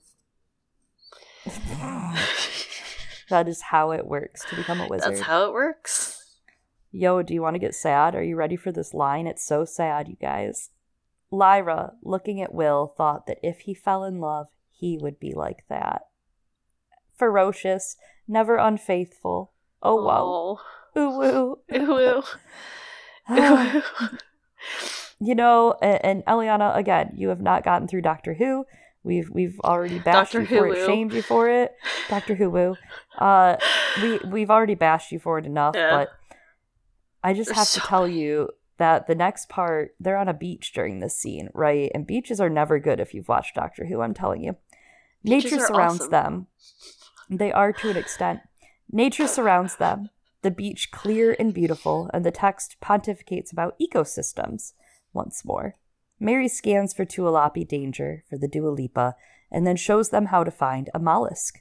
They're hard for the Mulefa to gather, so she gathers as many as she can while she's there to provide a special feast. And then she shares part of her story. So I kind of wonder: Are the mollusks here? I, earlier I said they were mussels. It, they're just general mollusks. Are they meant to be like oysters? Right? Are they supposed to be like the aphrodisiacs? I don't know. That kind of um, makes sense, though, if they're supposed to be semi aphrodisiacs, because everything about this is kind of aphrodisiac. yeah. Also, I just like oysters. Um, Love an oyster. I, I just hope it for them, you know. So the stories yes. take too long, and it leaves no time for them to get to the discussion about the underworld yet. Even Mary's gotta wait for the next chapter. Will explains that he does know about demons and ghosts, and Mary is interested in the, uh, she says, three part nature of human beings. And, you know, she talks about, like, the church, the Catholic Church that I used to belong to, wouldn't use the word demon, but St. Paul talks about spirit and soul and body, so the idea of three parts in human nature isn't so strange. And Will's like, but the best part is the body. That's what Baruch and Balthamos told me. Angels wish they had bodies. They told me that angels can't understand why we don't enjoy the world more. It would be sort of ecstasy for them to have our flesh and our senses and the world of the dead. And Lyra's like, hold on, hold on, spoilers, cliffhangers, all right? she smiles at him, and then we have this beautiful line of, a smile of such sweet knowledge and joy that his senses felt confused. He smiled back, and Mary thought his expression showed more perfect trust than she'd ever seen on a human face. And I just put that in for that passage to hurt you. Um, the other parts, I don't know. Mary doesn't get out much, as we've learned. I guess. I guess. I mean, I also put it there to hurt everyone. Let's be Okay, real. well, that's fine. That's fine. Um, all that part about the body, though, and whatever, the three parts, I feel like you and I have kind of covered this already like 20 times throughout the course of this podcast, so. Yeah. The daddy, the son, the Holy Spirit. Amen. All that and like all these parts, right? Like soul, spirit, things divided. And I just like, I don't have anything new to say that I didn't say in previous Oh. monologues. Absolutely not. Absolutely not. Me either. Yeah. When they're back at the village, they prepare the feast. Mary lets the kids stay and hang out at the riverbank to watch the tide return. And Atal is super excited about Shellfish Night, which, me too. I love that she actually puts that extra work in, right? To make sure they have a special night. Aw. Like, that, that makes it that much more important. And again, shows that hard work that, like, this isn't something normal or sustainable, but to have something special, you have to work hard to have something sweet and special, you know? It's not always easy. Can't always be one dollar oyster happy hour. Yeah, not always buck a shuck, you guys. You can't just walk 10 minutes down the road, go and have a shooter with your girlfriend, okay? That's not how it works here in Atal's world. No. But Mary has some bad news. Sure, this dinner's going to be nice and sweet. It's just going to have to make up for the graver news that the Tualapi have been destroying villages up the coast, and it's unusual. Usually they only destroy one village and retreat, but it's been several villages. She takes a look at dust through her amber spyglass, which is moving even more swiftly. She feels some responsibility suddenly, and she remembers tell them stories, the only thing she can think to solve it all. So after dinner, Mary continues her part of her story, starting with just before she met Lyra when she was researching dark matter and the funding crisis. I love that lack of funding is such a big part of the plots for both of the worlds uh, in the Scholarship. story. it spurs right. It spurs Asriel and Mary. Um, I I still love the joke around the time that I think series one aired. People were like, "You know, it's a fantasy show because Asriel got that funding way too easily." So, yeah, Mary explains how she programmed the computer to let her talk to Dust, and then she did anything this stranger told her to do over the internet. And Will points out that Mary, as a scientist, may not have believed in angels, but Mary's like, I was a nun. She thought science could serve God at one point until she lost faith and decided um, as the book says, physics is more interesting anyway. And then we get into what was probably the part that like made a lot of people angry at Philip Pullman specifically and got him a lot of criticism. And he has a line of the Christian religion is a very powerful and convincing mistake. That's all. Oop, there is. Oop, there it is. Uh yeah, that is probably I think that's what kind of the one. Yeah. Yeah. Everything else he could have kind of skirted around, but once he got to that part, plus the killing God together, is everyone was just like, "What the no, fuck?" No, no, no. This book is about those other guys with the bad organized religion. Gosh, don't don't get upset, Mister Pope. Um, I, I actually really love it though because I'm an intellectual and I am not beholden to the rules of of you know religious men's so I don't know. I, I, find it interesting that Mary thought science could possibly even serve God for a bit, right? She talks about the bargaining stage of religion, that she was like, what if I could have science and Jesus? And that's actually the opposite of what the magisterium was doing, right? Like, that's the magisterium had the same thought. What about science and God to end Asriel? Scientific atheists have believed in multiverses for ages, right? So I don't know. His dark materials kind of gives you that in between. Is that's like, what if all of it's real, but we're missing the point, you guys? Yeah, I. You know, just like I agree. I agree with everything you said. Um, though there's the part where she's like, "Yeah, I thought science could serve God," but and as you pointed out, the magisterium puts forth one way, and I'm like, she could have still like done science and served God and not been celibate. That was an option. Um, that's true. Well, that's like the thing, right? Is like you can live by this horrid set of rule book, right? This this old rule book some people wrote and it got telephoned around and it got copied down several times. Yeah. And through history it got changed and it just became a book of fables. You can live by this weird book of fables that, you know, whatever. Or you could just live your life a good person, love fully, and then get judged eventually if it's real or not. You know, like living in fear of is like preventative care, right? It's like how you're supposed to go to the doctor and get all this preventative care and that's free on your insurance. But when you're actually sick, they're like, nah, give me $8 million. yeah. That's literally yep. what life is. It's that's, like, well, that's literally, yeah. You know, these 10 rules from this Bible here are telling me that if I do all this, which I mean, those are good rules. The golden rules are like they're right. You know, like you shouldn't don't, yeah, don't your kill BFF's people. person. You know, yeah. you shouldn't yep. kill people you know, don't fucking covet your neighbor, don't covet your neighbor's fucking partner, don't steal, yep. be nice to people, whatever. Treat yep. old people nicely and like, you know, smile at babies or something. You can make faces as long as it's fun. I don't know. Th- as long as it makes like the baby smile. Rules. Yeah. But then it's just like all of this complicated stuff, like cut your kid in half and send it down the river and strike women with stones and like yeah. how could you know maybe we read between the lines on some of this. Maybe it's just fables. And jesus was like don't don't throw stones. What if novel concept everyone? What if we didn't throw stones? Um yeah. Yeah. Technically he's didn't. He said let's not he was it was a mind game to not cut the baby in half you know? Um, yeah but yeah, absolutely. But everyone, for some reason, took away from it. Let's throw stones. uh, it's it's yeah, a powerful, as she said, powerful, convincing mistake, and lots of it. Yeah, and it's interesting, you know, the, her perspective on it coming from someone in our world, right, where there are presumably less constraints than uh, in Lyra's world, and on someone like Mrs. Coulter. And we'll talk a little bit about that in a sec. Yeah.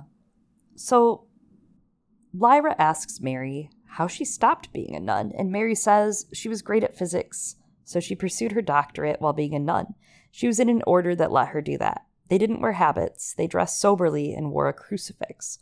She went to a research conference in Lisbon, which was her first time leaving England, and she was dazzled by all of it, wondering, what if people did turn up and listen to me? What if I mess up my presentation? But she was excited. She'd been obedient to the church. She'd wanted to serve God entirely until the evening after she gave her paper. She was relieved, proud, and had some well known people listening in and was invited to a dinner after. She's like, Why not? I've grown. I've done some great stuff. I should network. What's your LinkedIn? the atmosphere is warm. The conversation is great. And after discovering she loves wine and grilled sardines, she goes to the garden. First mistake, biblically speaking, you never want to go to the garden. Sitting under a lemon tree is a man she'd seen around the conference, Italian, and they spoke a bit. That's a fruit tree, too. You know? Lemon tree. Yep. This is yep. it's the garden. They're in Braavos. Oh wait. Oh my god. Oh wait, Danny, no. She explains that this guy isn't good looking, or else she couldn't have spoken to him. But he was nice and clever and funny and fun to talk to, which that to me is sexier than good looking right there. Nice and funny and clever is good looking. I couldn't fuck someone who didn't make me laugh. You know? That's I don't know. I need that. I think that's sexier and more intimate and scarier overall than a hot person. Yeah. She depends on the point I was trying to make though. But but we did discuss this dur- during our Patreon episode about fools. That's true. That's true. Mary finds herself hoping he would think she was pretty, and she was kind of astounded that she was flirting, thinking of her vows and her boyfriend Jesus, because suddenly her vows and beliefs seemed silly to her to think she'd be fine without having love ever. Wow, if you guys have listened to our Song of Ice and Fire chapters, this is for you. Where have we seen these themes before? She compares to having thought love would be like going to China, that you know it exists and some people get to go and you don't have to go, but suddenly she realizes, wow, I've been to China. Ish. Has uh, she? Ish. It sounds have like you? she hasn't. I don't know. I don't know. She hadn't, though. This is about marzipan now because someone had passed her something sweet and tasty Marzipan. She remembers it. Sweet almond paste, marchpane. She recalls tasting it for the first time as a young girl of 12 at a friend's birthday party where there was a disco and a boy had asked her to dance. And we have this long passage where Mary describes what it's like to have a crush on someone when you're young. She's like, I like I liked him a lot. They talked, and there was birthday cake. And then he takes a bit of marzipan and he gently puts it in her mouth. And I guess she really liked that, right? She tried to smile, blushing and feeling foolish. It does feel like a foolish thing. I'd be like, what the fuck is going on? Why is someone feeding me something? And she fell in love with him just for that. And she says, for the gentle way he touched my lips with the marzipan. And then we have Mary describing, um, as Mary describes this, it, uh, the text tells us as Barry said that, Lyra felt something strange happen to her body. she felt as if she had been handed the key to a great house she hadn't known was there, a house that was somehow deep inside her. And as she turned the key, she felt other doors opening deep in the darkness and lights coming on. She sat trembling as Mary went on. And I think it was at that party, or it might have been at another one, that we kissed each other for the first time. It was in a garden, and there was the sound of music from inside, and the quiet and the cool among the trees, and I was aching. All my body was aching for him, and I could tell he felt the same. And we were both almost too shy to move. Almost! But one of us did, and then suddenly, without any interval between, it was like a quantum leap. Suddenly, we were kissing each other, and oh, it was more than China, it was paradise. And we saw each other about half a dozen times, no more, and then his parents moved away, and I never saw him again. It was such a sweet time, so short, but there it was. I'd known it. I had been to China. It was the strangest thing. Lyra knew exactly what she meant, and half an hour earlier she would have had no idea at all, and inside her, that rich house with all its doors open and all its rooms lit stood waiting, quiet, expectant. I don't think Mary's been to China. That's No. okay, we'll get there. We'll get there. But I don't think she has either. let's talk about the US. Um, geez, Lyra's loins are lighting up. Oh my you know? god. Um, I mean, that is what the fucking Yeah. passage is. Is Pullman's like Lyra is having a small sexual awakening within her and realizing, wow, there's a tingly feeling within me. Uh, there is something interesting though. So what you just read most of and paraphrased for us is the U.S. version. mm-hmm. And so, if you're not aware, the North American edition alters passages describing Lyra's sexuality, her awakening here. The UK edition includes this passage, so the long version is As Mary said that, Lyra felt something strange happen to her body. She found a stirring at the roots of her hair. She found herself breathing faster. She had never been on a roller coaster or anything like one, but if she had, she would have recognized the sensations in her breast exciting and frightening at the same time, and she had not the slightest idea why. The sensation continued and deepened and changed as more parts of her body found themselves affected too. She felt as if she had been handed the keys, blah, blah, blah, blah, blah, blah, blah. And then, of course, she sat trembling, hugging her knees, hardly daring to breathe as Mary went on. Um, all of that is amended down to Lyra felt something strange happen, handed the key to a great house, turned the key, felt the doors trembling deep in darkness, sat trembling as Mary went on. She doesn't hug her knees, actually, in the US edition either to herself. Um, it's very much so slimmed down, right? It's very slimmed down. The uh, passion of the moment is very censored. Pullman has actually said about this awakening that this is exactly what happens in the Garden of Eden. It's why the Christian church has spent 2,000 years condemning this glorious moment. Well, he doesn't know. That's a mystery. He says he wants to confront that by telling this story that this so called original sin is anything but. It's a thing that makes us fully human. And it is. Like, this is the moment where, you know, your mom and dad are trying to stop you from listening to rock and roll and getting into sex and drugs, right? Lyra, don't get into sex and drugs. I don't know. It's kind of like the funniest part, though, of the entire meta fucking publishing experience, especially as people that aren't going to have a US version of the Imagination Chamber. We can leave that one to our Imagination Chambers. Oh my god. Uh, that the US seriously censored this when it's about feeling alive, being alive, having a human experience. For what it's worth, the US didn't censor the Imagination Chamber. I just think they didn't think they could profit off of it, which is not necessarily the same thing. It's the same thing. Can we profit off it? No, skip it.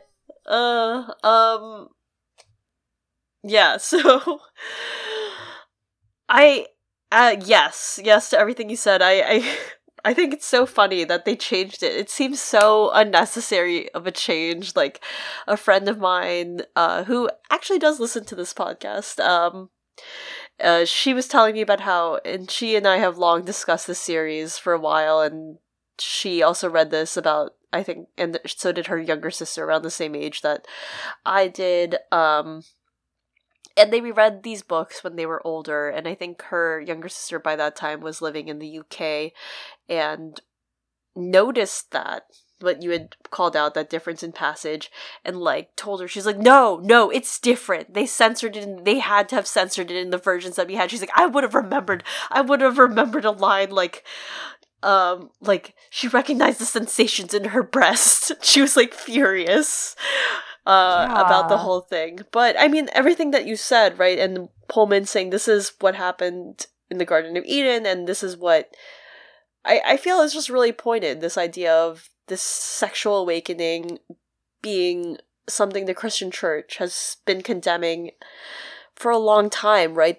this condemnation of pleasure as though the denial of pleasure is for some reason virtue that innocence is somehow virtue versus experience which is what a lot williams blake's poems are about right? That condemnation of that uh corruption of the christian church. And it, it just feels really pointed especially today.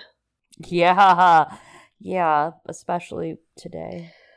i guess we could give context on what today is. Um today There was a leak And usually, when we talk about leaks, we're excited because it has to do with fictional media. But Uh. this is not fictional media that was leaked. This is real life media that the Supreme Court would like to strike down the case, Roe versus Wade, that is existing to keep abortion legal in the United States and let a woman have a little bit of control over her body. And they are voting five to four, it seems, against uh, against it existing anymore. So, with that in mind, the states will each take in the United States, especially for those of you that may not know this yet, the states will be able to decide what will happen to the wombs of America. And some states, like the state I live in, will probably go red. Ah, they will go a big fat no for me. So, You know, who knows? Who knows? Um, things might turn. I don't know. Things might turn different yet. You know, they did here and overcame insurmountable odds. Who knows? If enough people. I don't know. enough people vote blue. Oh my god, no. That is not what I Anyways. was saying. That is not what I was saying. Okay. Uh, vote, vote really hard. Ugh, all right. So, um, So yeah, back to uh, bodily autonomy and you know people that have quote unquote values, quote unquote. yeah. Um, I, I just, I'm sorry. I just take umbrage with this whole like. I'm just like so Mary. So you haven't been to fucking China? Like she keeps talking It's about China all the time. metaphor. It's is really weird. It's so weird. And I'm just like, you know, someone gives Mary marzipan and she's like, and and like the line then goes like, and I thought, am I really going to spend the rest of my life without ever feeling that again? I thought, I want to go to China. It's full of treasures and strangeness and mystery and joy. And I'm just like, what the fuck? Love the other thing that you, the other ideas that we have here, Philip Pullman. I do not love this. What the fuck is this line? I'm like, this is. China's the same. People have sex in China like you do. People fall in love in China like everywhere else in the fucking world. All right. It is very It's exoticized, romanticized, both. yeah, yeah. It's weird. It's like this weird like Orientalism, and I don't know. I've just got my hackles up because it's like Asian American Pacific Islander History Month. Fuck yeah. as a Southeast Asian American myself. And I'm Yeah. just like, Mary really picked a place that actually exists in her world, that actually exists in my world, alright? And was like, wow, it's so strange and so full of mystery, and I can just never know what China is really like. But I've been to China without having been to China. I'm like, I don't know, like, literally, we're talking about this in the context of like you are chilling in the world of the Mulefa. Right now, you have seen people exiting the world of the dead. You're with two kids who just came from the land of the dead and have met Gallivespians and like people from all across all of the different worlds. and have been to Cittàgazze and seen specters, and you've been to Cittàgazze and seen specters, and you were like, China. You picked a place that like literally is real and exists in your world, and that's what he, our author picked a place that is real and decided this is the Yeah. metaphor to go to. Anyway, like, don't I- blame her. Don't blame Mary Malone. yeah, I. I understand the sentiment, but I'm just like, so, just China's real. It's a real place. Well, that's the the, biggest part like here. here. I don't know. Like she literally comes to Mulefa land. She learns that the Mulefa have taught her way more than she ever would have known, right? She literally is like, "Wow, I've learned so much from the Mulefa. This is great, and they've learned from me." So, in her mind, she has realized that these people have brought her new things to learn and that aren't like other people, and that when you go to new lands, the people there are all different, and you can learn from them, and none of them are the same. But they're So also the me- same. They're also still the same and human, you know? That's right. part of it too. but offer you new things and a new view on the world. So she just came here and thought all this, and now she's like, oh, but I've basically been to China. What? Yeah. But you haven't. The whole point is that you came here and you met all these new people that taught you so many different things and communicated with you differently. So if you went to China, you would also do that. yeah. I don't know. And those people are way more similar to you than the Mulefa. the people, You know- the Chinese people are more similar to you. Also, Yeah. does Lyra have a China? Like, I forgot what the term is Yes. in in her world as well. She's just She like, what the fuck is going on? She's like, what does that mean? Uh, and I will say, you actually put it in a perfect way. As two people that used to go to anime cons all the time when we were younger, much younger, Yeah. uh, Eliana referred to this to me as what we call a weeaboo, right? Someone who's very, very fascinated and obsessed to the point of fandom, you know, like this is their fandom, obsessed with everything coming out of Japan, culturally, the fashion, the pop culture, um, and that she is, you know, got a little China, China weeaboo going on here. She's got a weird fetishization. I mean, actually, it literally is a fetishization of it if you think about it, because she's just like, Oh, oh. China's so sexy. That's what it is, my sexual awakening. Um, but to what you were saying, as a quick side note, you know, and explaining the weeaboo thing, I found this meme. I just sent it to you, Chloe. It says, anime fans over 30 are now called weeaboomers. Oh my god. Oh man. Yeah, we've all been there. You know, we've all been there. We've all had our AnimeCon days. I don't know, Mary. It just might be time to pack it up a little. But I don't know. I do think there's something to talk about in the discussion as far as location.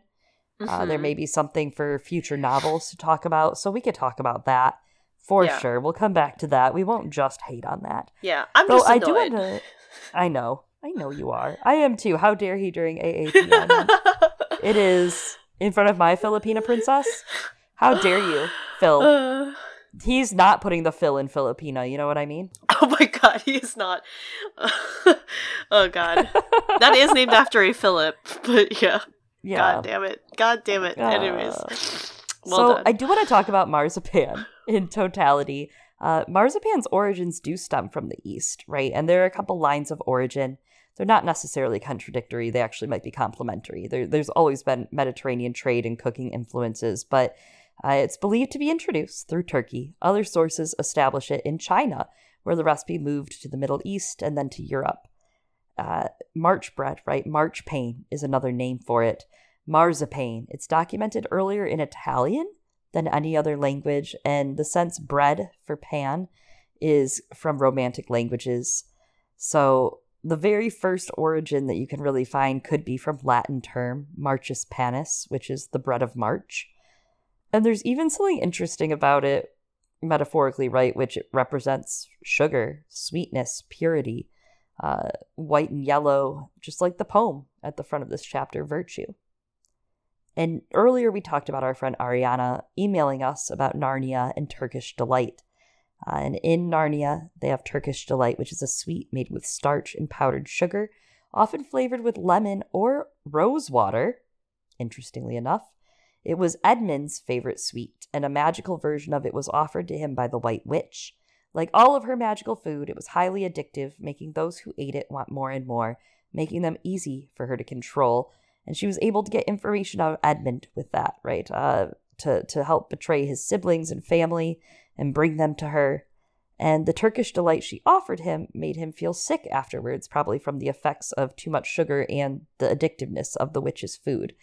So Ariana had emailed us kind of talking about how it's kind of the opposite, right? That this marzipan that Mary is offering them is very much symbolically the opposite. She's offering them knowledge and offering them a way to be out on their own and to operate on their own in the real world. yeah, I, I really I thought that was just such a fantastic That's brilliant. Obs- yeah, it's such a great thought.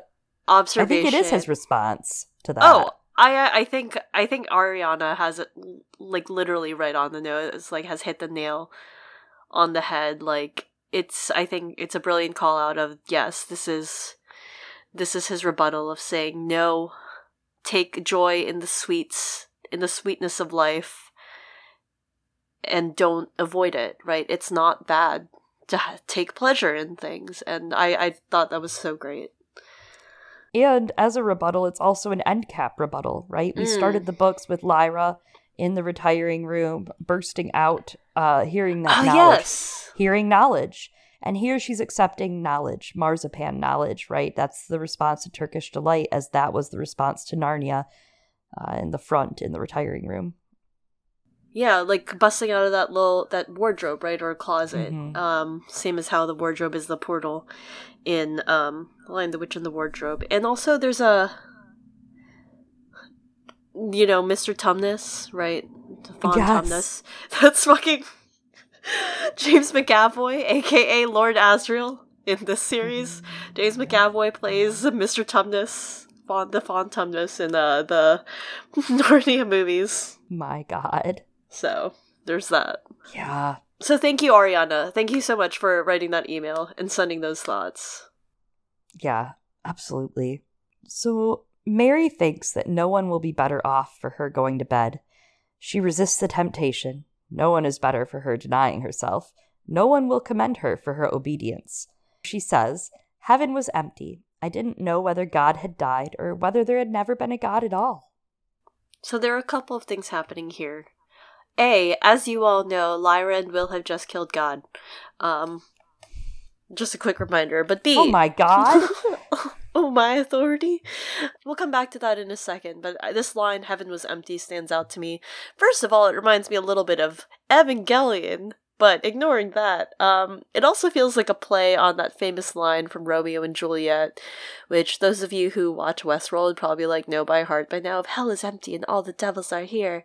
Um, only, as we all know, Yes, heaven is in fact emptying out within this story. The angels are flung across all the worlds, and the souls are that inhabited heaven, well, they are in fact here. Mary just saw them. They were all clamoring towards her, and she's like, Whoa, this is very cool. It was not. Um, and their atoms are drifting across the worlds. They are drifting across this one here.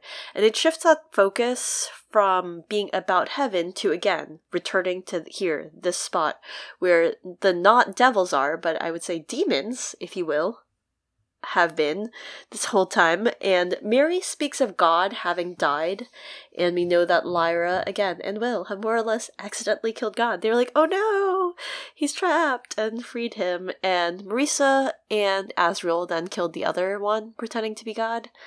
Um, his Dark Materials takes this phrase on a much more literal plane. There are some who do believe that it is a literal thing when it comes to theological beliefs in our own world. And by that I mean in the real world, outside the context of the story.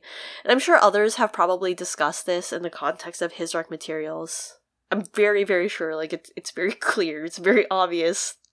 Like, but where they are some folks are probably going to speak to it also there's a couple of different philosophies and theologies again around this idea of god is dead i think the most famous one is probably from nietzsche um, it's popularly quoted as god is dead god remains dead and he, we have killed him how shall we comfort ourselves the murderers of all murderers what was the holiest and mightiest of all that the world has yet owned has bled to death under our knives who will wipe his blood off us? What water is there for us to clean ourselves? What festivals of atonement? What sacred games shall we have to invent? Is not the greatness of this deed too great for us? Must we ourselves not become gods simply to appear worthy of it? That feels pointed. You might get there.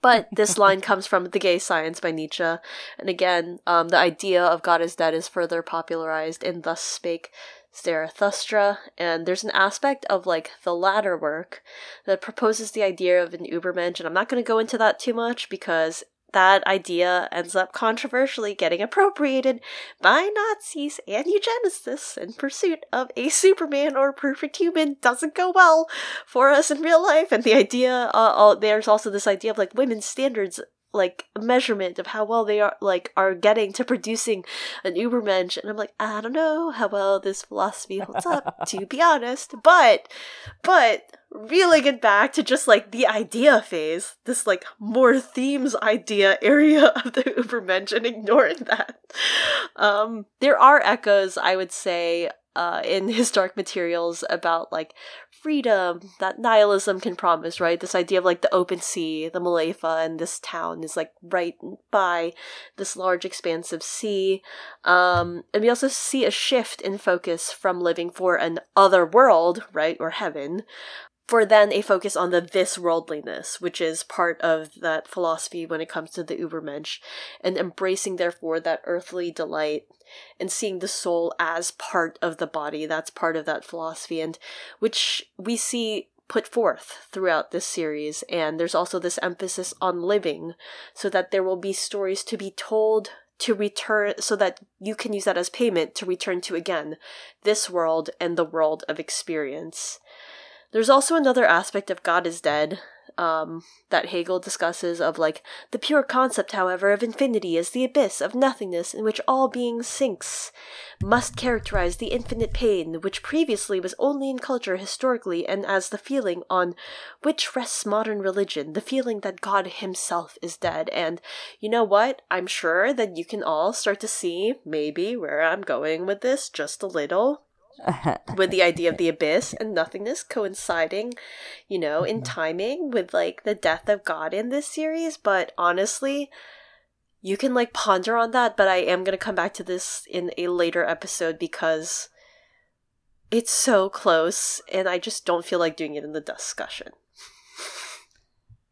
No, I get you, and I think that's smart because, uh, and going back to Nietzsche, like I, I, I think we've talked a little bit about a will to nothingness and a will Yeah. to power from Yeah. him too, as well, right? Well, And haha, which will? Free will.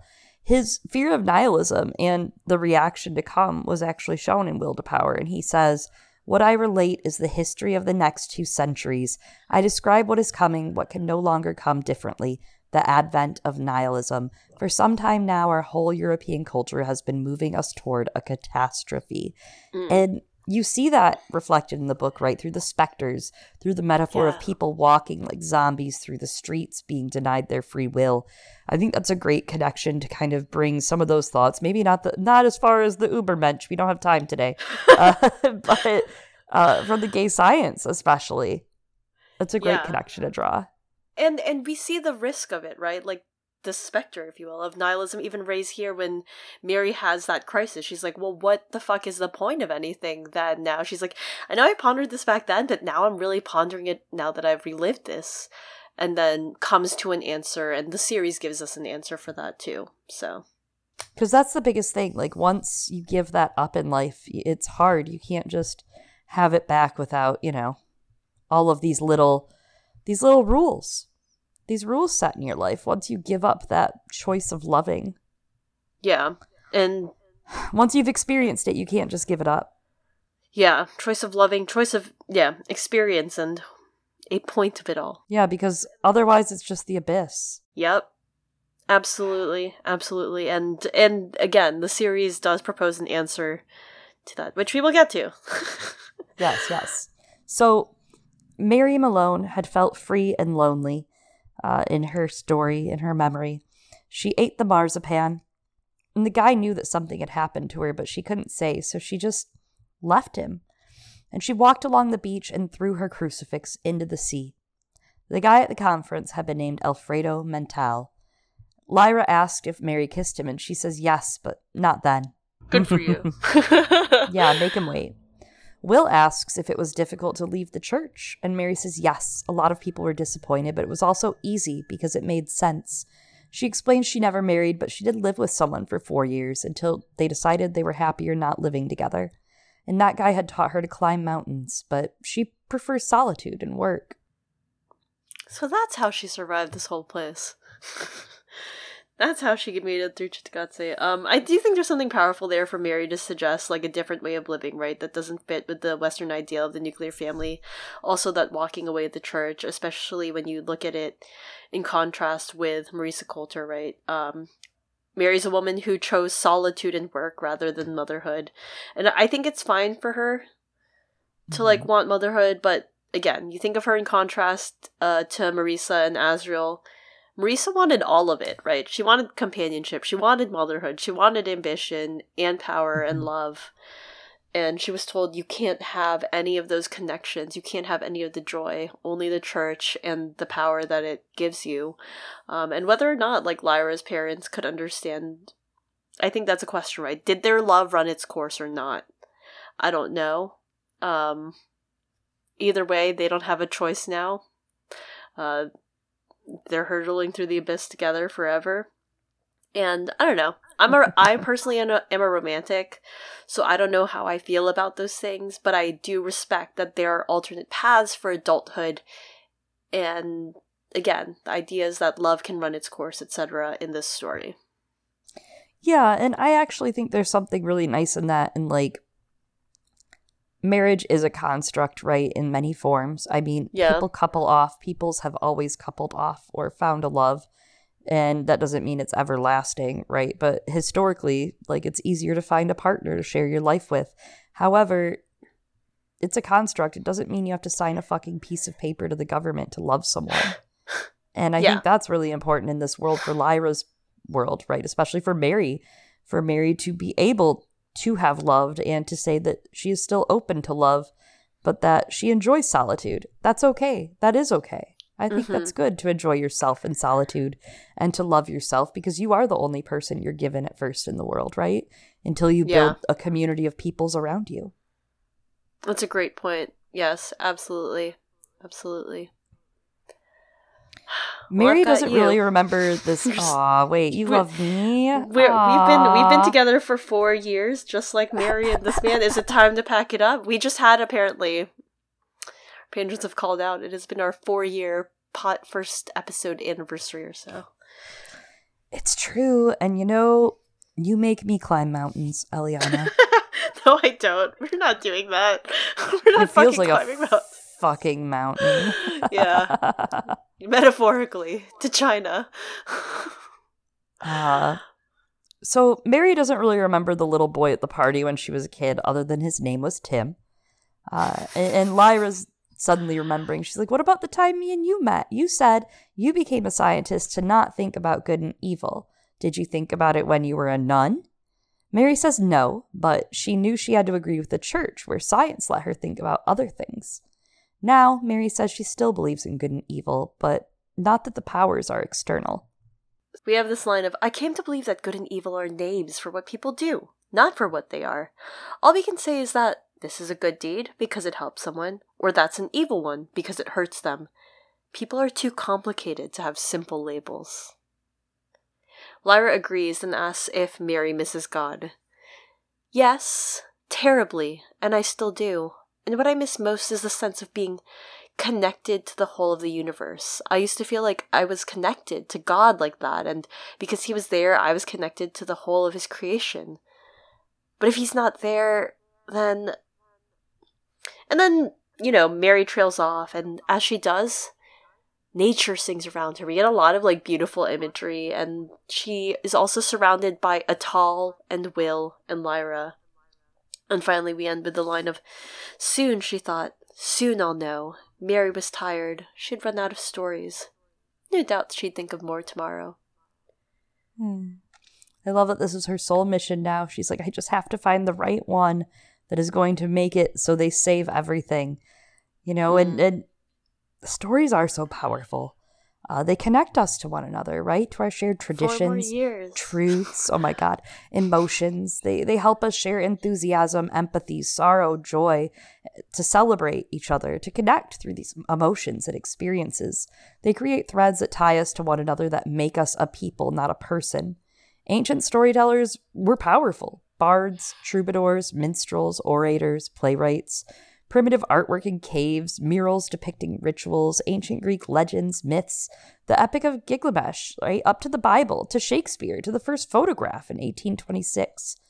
In the 9th century, we have Scheherazade, a storyteller who was the main character framed in the Middle Eastern collection of the tales of 1001 Nights. She was said to save her own life by prolonging her storytelling, entrancing with her stories, able to delay another day. Storytelling shapes the reality of world in our minds. Just last night, I was sitting down to watch Degrassi: The Next Generation, season four, Time Stands Still, part one slash part two, where there is a very upsetting school shooting. Right, it was a pretty big component of millennial aughts pop culture in its time. And at the end of the episode, there is this crazy moment. I am being serious, you guys. During Oh, this, yeah. like Oh, this yeah. was powerful. This uh, was a big this deal. moment. Yeah, you're presented Drake, to Drake was in this. Yeah, this is this Drake was in this. Um I'd say this is a huge moment of its time, but like rewatching this, I've just been rewatching Degrassi, you guys. That's where I, know. am in the I'm thinking pandemic. of starting it. Um, I hope you do. soon. You know, whatever it takes. Yeah. Uh so there's this moment you you go through these children's stories and why this character shoots up the school, right? You see him pushed to his limit. Uh, and at the very end, there's kind of an antagonistic news reporter who has been recently introduced, maybe once or twice, who has a one to two sentence summary of how it all happened. The two episodes summed up to like two sentences. And it's totally meta because it's erasing everything around it. You see how this child was pushed to his limit and how his classmates also were treated poorly too, right? Like, not forgiving anyone in this. Everyone was bad in this episode. Uh, but the reporter was able to swiftly erase all of the storytelling we watched in those two episodes into two sentences. Like, that's a silly example, but it's not, right? That's life. You watch a news headline, and that news headline could never be a replacement for hearing tales of what people have been through, right? Uh, you, you could take Will and Lyra as this the fated children, right? The prophesized children saving existence through love and virtue, Adam and Eve. But that's likening those these three books, right, to to a headline when we've read their struggle and their journey and their story, and it's so much deeper than that. So I love tell them stories. I love that as a theme. Thank you, Pullman. That's it's beautiful work. You did good, Phil. You did good. He did. He did. And I what you've said is it's beautiful um and it's true right like i mean stories do connect us to one another and i i mean that's how you and i met right yeah. like that's how you met your husband it's how we it's how we've met made like a lot of our friends right like and it's mm-hmm. it's powerful and it's something that beyond just like bringing people together it's a way that you get people to understand um you know like you you talked about this degrassi episode and how like just one to two lines like doesn't sum up the whole of all that experience but through a story maybe you'll never live it right maybe you won't mm-hmm. but it mm-hmm. helps bridge the gap between one person's experience and another by telling them that hey this is my story this is what i've been through and the hope that you close the little gaps those little abysses and seal up those cuts in the world so that people can become closer. Yeah. Well said. And yeah, and I, I, I also like that you brought up Scheherazade's One Thousand and One Nights. It's a story within a story, and also shows yeah, just gotta keep reading. she was like, mm. no spoilers. Gotta go to sleep. So tired. the ultimate cliff. Oh, she was a master of cliffhangers. I guess she must have been. Yeah, she was real good. Yeah. She didn't have any lingering books, man. She just every day a new chapter. Well, okay, she wasn't allowed to have any lingering books. uh. Well, there is now. Chapter 34. I just keep thinking of that Flaming Lips song. All we ever have is now. I can't I can't sing right now. I, I don't know if you know the one. I don't know if you know the one I'm I know exactly about. what you're singing, yes. I'll link it, everyone. we open with a line of Shew you alive, the world where every particle of dust breathes forth its joy. And that's by. I mean, you guys are never going to guess which poet this one's from. Is it Lizzo? it's Liz- it's Lizzo. It's Lizzo. Um, no, unfortunately, it's William Blake. William Blake Wow, Billy Billy B, baby Billy Blake, baby Billy. Oh my god, that's right. We said it's been a couple Billy episodes. Blake. Oh my god, that one. What? Um, one of the actors, Quinta Brunson from Abbott Elementary. Her uh, her handle right now on Twitter is Uncle Baby Billy.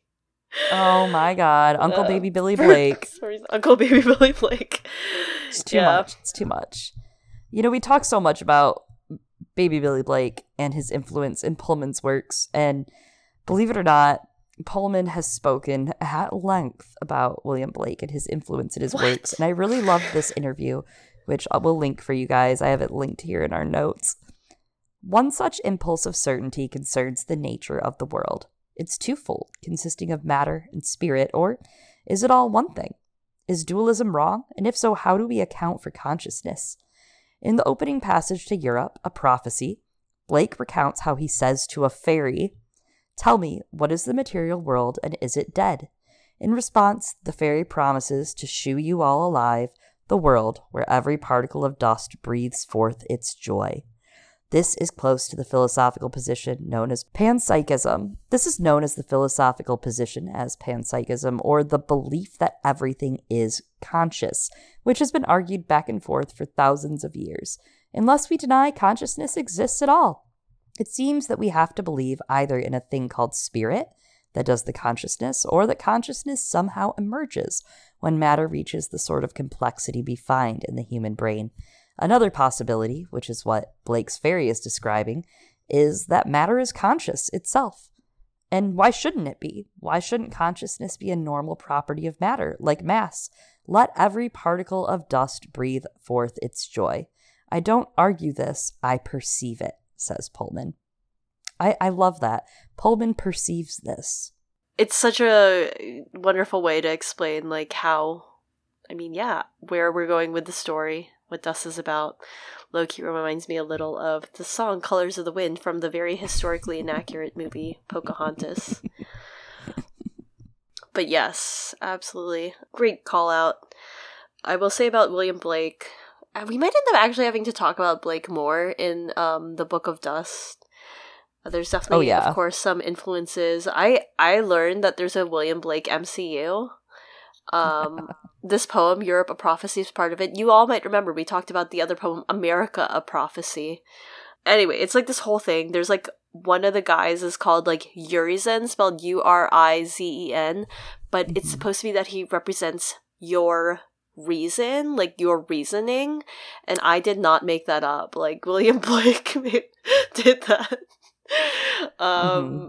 He's got an emanation, aka like counterpart, Ahania who represents like pleasure but also wisdom and intellectual desire with a sexual twist, right? They have like a bunch of kids together and shit. In some mythos, they have more than like it, it's different, and by that I mean within William Blake's mythos, his extended universe, and we've discussed before like things like Albion, etc. But anyways, Blake's mythology definitely influences his dark materials, especially considering you know, Blake's influenced by Milton and like the themes of religious criticism and stuff. And I also get the sense, like I said, we'll probably have to discuss this more with Books of Dust. I don't think that's a spoiler, just ideas. No, it's definitely something that's coming back. He uh I mean, he relies on Blake a lot for his his little inspirational moments. That's really what inspired him the most about this series is bringing some of those thoughts into it. Yeah. I love that. But now Mary can't sleep. Fear is creeping whenever she closes her eyes instead of, you know, night pictures and dreams. Probably because a bunch of ghosts came after her. I too would be afraid. But, anyways, after three to five times, she realizes she's just not sleeping and she gets up and goes away from the tree. It's a beautiful moonlit night. Mary hears large beasts migrating and thinks that the animals migrate for a purpose. The clouds move by chance, however intentional it seems, and she feels so different and purposeless yeah, she has this thought. Unlike her, the clouds seem to know what they're doing and why, and the wind knew and the grass knew. The entire world was alive and conscious. She climbs a slope to look at mud flats and fleeing shadows, and then she goes up to her climbing tree, which right now it's conversing with the wind, which is one language she cannot quite understand. I kind of love that she goes to her tree as a hangout, almost like a tree house, and mm. full of mm. sheer innocence, like Will and Lyra are, almost putting herself into the same mind frame. It's a place of serenity, right? And it reminds me of Keats, uh, that negative capability, getting her thought process into place. And it's almost a sanctuary. Is that a mm. theme? Almost a sanctuary. She longs to join up into her climbing tree to talk to the wind, thinking of what she told Will about missing God and missing feeling connected to, to the alive world, to the meaningful world. Christianity made her feel a little bit connected, but she left it and she felt loose and free and light in a universe without purpose. Finding shadows brought her here, eventually, but she still feels cut off from meaning. So she heads to the tree to climb and lose herself in dust, and she hears a groaning. The tree she knew so well begins to fall. She finds her rope still tied to its branches as it lies on the ground. I don't know if this is like a symbol or something, right? Like, obviously, these trees have come to symbolize knowledge. Is it like the tree of knowledge falling down and the constraints of the dead god thrown off, and that good and evil and knowledge, they're now here on the earth, accessible to all? Yeah, I I mean, I think especially the way this chapter ends, right? This is definitely Yeah. Showing that there's still danger out there. That Um, too. Yeah. on top of it. So I think that's to come. And, you know, knowledge has fallen to the earth. Yeah. It's uh she did her job. I think that's definitely also the sign. Like you did it, even though it seems like a negative connotation. You did it, Mary. You told your story. It's gonna change the world, I swear. She climbs what she can, what's left, and she looks through her spyglass, watching the movement of clouds and then watching dust. It was flowing faster as though it's taking the whole world with its flood. And suddenly, Mary has kind of like a science genius thought, putting all these dates together of the subtle knife was made 300 years ago, and the Mulefa, the, with their sraf 33,000 years ago, it started falling 300 years ago and failing. The sraf stopped flowing right. The subtle knife's owners had been careless, leaving windows open, which must be true if Mary had seen some, and she thinks that, suppose, all this time, little by little, dust had been leaking out of the wounds the subtle knife made in nature. Hmm. Interesting, Interesting. theory. Yeah. I don't I don't know. What do you think? Hmm. It's an interesting theory. Hmm. Hmm. Well, Mary realizes that the knife might be responsible for the smaller leaks, but this flood was new, bigger, and catastrophic, and it would lead all conscious life to end. The Mulefa showed her dust came from living things being self conscious, not the same kind that I am, and it must be nurtured with thought, imagination, feeling. Uh, otherwise, it would snuff out in every world. Yeah, basically we all need to take a giant leap into the imagination chamber, Chamber. is what Pullman is saying. Give Uh, Philip Pullman your money for this new novella. oh man. Yeah, that's a free ad, Pullman, even if you didn't want to let it be published here, you know, even if you He didn't want to wanted argue. it to. He seemed Only bitter. for Chloe. Yeah, he did seem better. He seemed a little bitter. He was like, "Well, the U.S. didn't want it." You should have fought for me, Pullman, is what I'm trying to tell you. You know, should have fought for me. Should have. Yeah. Should we all write to the editor? We could. We could write to the publishers. We, uh, we should. Honestly, we should. Honestly, Every we really American should. should. Because even if there's only 17 of us that wanted it, we wanted it, God damn it. We wanted I don't. I don't remember like how we do it, but I. I know. Uh, I've been. Anyways, I. I'm sure there's a way we can do it. I, More to think if we if we get just fifty of us, I think at least fifty is enough, right? There are hundreds of us, Eliana. Hundreds. There literally could be. There might be. Let's do this for Philip Pullman. Well, I I want to bring up something. Uh, actually, I read it from a essay that I really wanted to bring up by Avshalom M. Schwartz, uh, who wrote about Plato and imagination, right, and kind of breaking down some of what Plato thought about imagination. And he wrote that Plato thought imagination is primarily associated with the irrational part of the soul, dealing with the visible realm, especially with images, shadows, and reflections. Imagination's capacity to perceive and process suggests it plays a role in the higher activities of the soul. Both reasoning and understanding require use of images, so while the imagination partakes in the production of knowledge and understanding, at the same time it's unstable, prone to mistakes, susceptible to deception. The sensual perception of shadows and reflection can create confusion in our souls, which is abused by various agents, most importantly, mimetic artists. The imitator, Plato argues, is nothing other than a producer of appearances and phantoms, which are directed at and operate on imagination. So it's an exploitation of our soul's weakness by various products of mimetic art, in turn, compared by Plato to nothing less than witchcraft or a mighty spell or charm that can capture the soul. I thought it was so interesting that Mary's kind of getting this understanding that dust must be nurtured by thought, imagination, and feeling, and not false thought and false imagination, but, you know, pure, virtuous thought, innocent thought, pure thought. And it's interesting that imagination is put in this book so much as a threat to political order when we see the magisterium copying some of these very things that Plato says, right? Mimetic artists, basically, turning tricks, mighty spells, mighty charms to keep a society down under their belt. Yeah, it is. That I mean, with imagination, you can imagine that a world that's better than this one, right? Yeah. It's a threat. Exactly. Absolutely. That's a threat. That is absolutely it. Like if you can Yes. imagine that there's better, then maybe you could attain it because as we're reading of this consciousness that maybe consciousness is active and real and alive. What then? Yeah. What do they do then? How do they stop us then if we can do anything through the power of friendship? Through the power of your imagination, but literally. Your imagination chamber. Open the chamber doors. Let it all out. So, thinking about all this, thinking is hard, okay? And like Mary feels burdened and old, like she's 80 and longing to die. Same. It's a big mood. it's a big mood. she heads back to the village and looks at the stream one last time and then sees the purpose of the clouds and wind and trees and everything. Realizes they are trying to keep the dust from leaving. We have this passage of Matter loved dust. It didn't want to see it go. That was the meaning of this night, and it was Mary's meaning too. Had she thought there was no meaning in life, no purpose, when God had gone? Yes, she had thought that. Well, there is now, she said aloud, and again, louder, There is now! As she looked again at the clouds and the moon and the dust flow, they looked as frail and doomed as a dam of little twigs and tiny pebbles trying to hold back the Mississippi. But they were trying all the same. They'd go on trying till the end of everything. Ah, that's a metaphor too, just like the battle against the authority.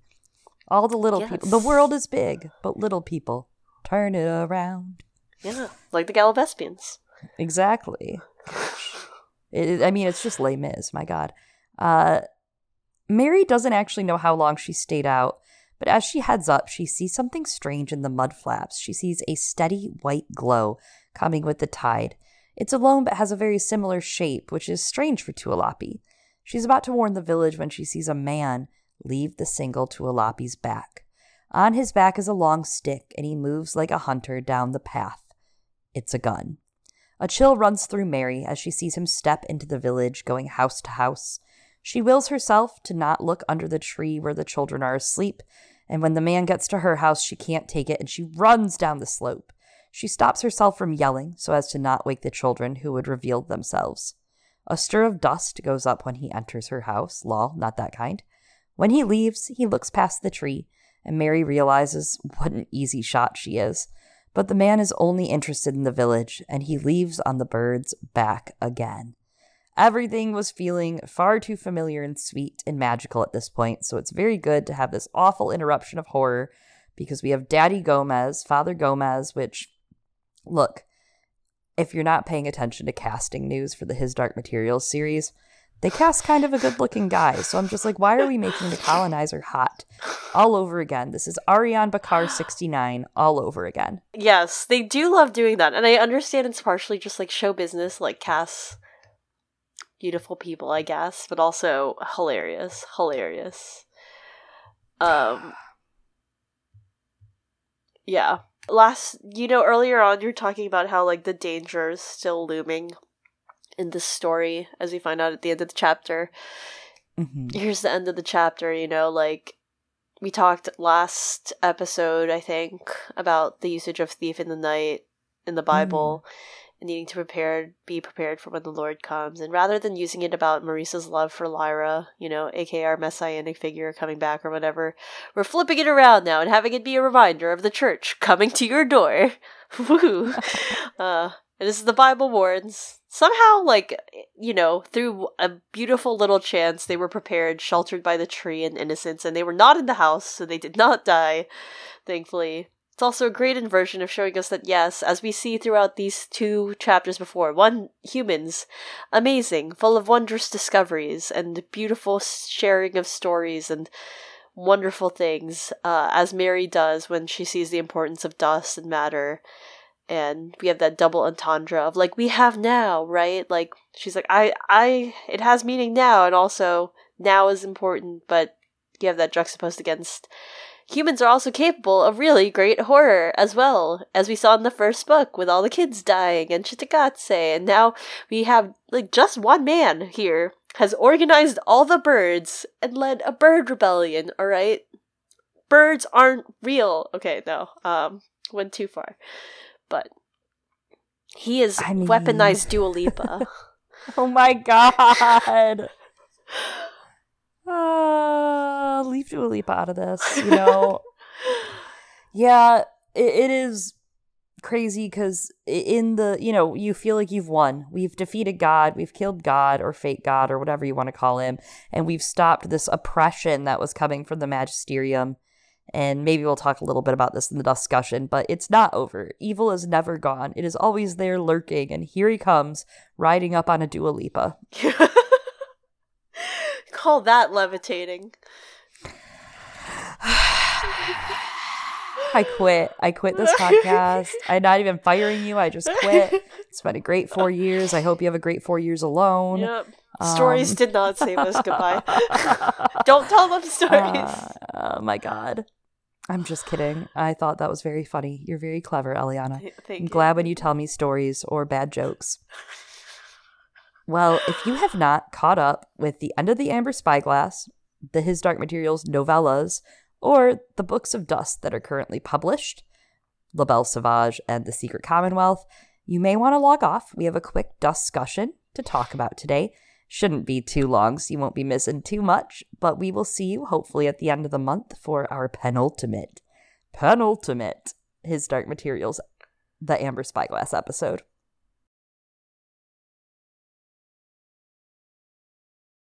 I feel we have given you enough time. Here's the discussion. Let's get dusty. All right. There's some rudeness in these chapters, Eliana, as you've pointed out. However, I have to point these two lines out. She hopes and thinks when Pan forgave her and came back, the hours they'd spend just talking, just telling each other everything. And then, a follow up thought. She thinks usually Pan dries her and goes over possibilities for what he'd settle as, and then wonders if Pan isn't even thinking about her. Ugh, ah! Ugh, the Secret Commonwealth. Oh my god, the beginning of the So Secret sad. Commonwealth literally manifests all of these fears that Lyra has about Pan and their relationship being broken forever and ever. It's so sad how hopeful she is in these chapters that, like, I can feel everything about Pan. We're still one. And then we open the Secret Commonwealth and it's all broken. I, I, for me, it makes sense. I know that's actually Yeah, the part that I liked about the Secret Commonwealth. yeah, It was same. like, I like this this exploration of puberty, but like that's uh, actually, I think, for me, like a that So part in the Secret Commonwealth. Yeah, that's such a really great capturing of actually entering young adulthood. You know, Yeah.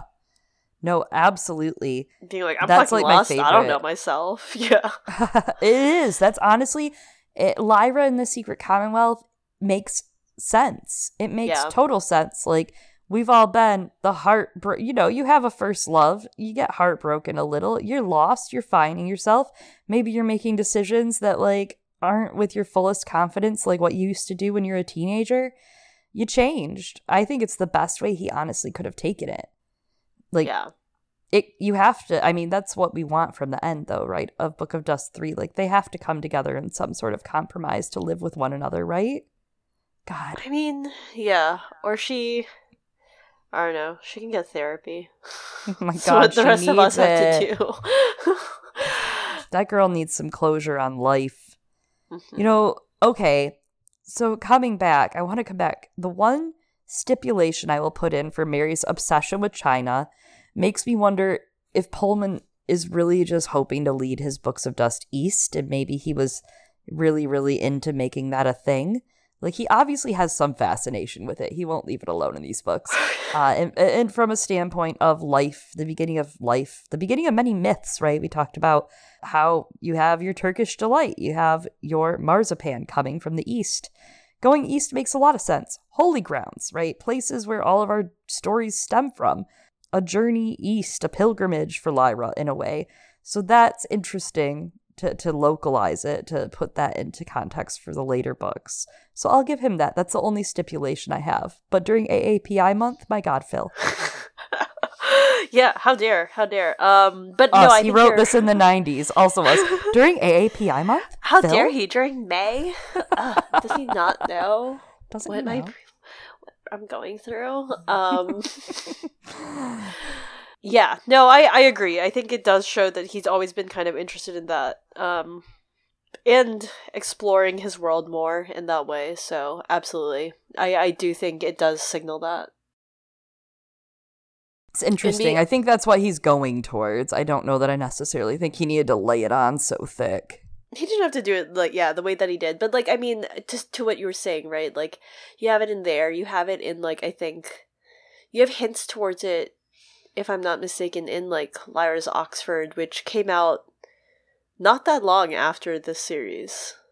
Yeah, right. That's true. Like, With all of well, her actually, college notes. Yeah, and I don't think that I don't think that came out. I don't think that's from a later edition. It could be, but I don't, I don't think it is. no, mistaken. I don't know. I don't think so at all. I think, uh, and we talked about this a little bit in our Lyra's Oxford episode, actually, kind of talking at the end about some of the meta implications of what that means yeah. Pullman had planned. And this would have been originally published in 2003, Lyra's Oxford. So, in my opinion, it means that he's always had kind of this. I mean, it's his character, right? Like these these are his babies. Will and Lyra are his babies. Of course, he knows where they go in his head, whether it's yeah. fully fleshed out or not. And I'm sure, as we see from the lantern slides, we know that there are tons, tons, tons of places that he wants to take them in his mind. Yeah, so and I mean, I, and and that's changed. I mean, it's also probably changed a little bit here and there, uh, but I think the broad strokes have remained the same.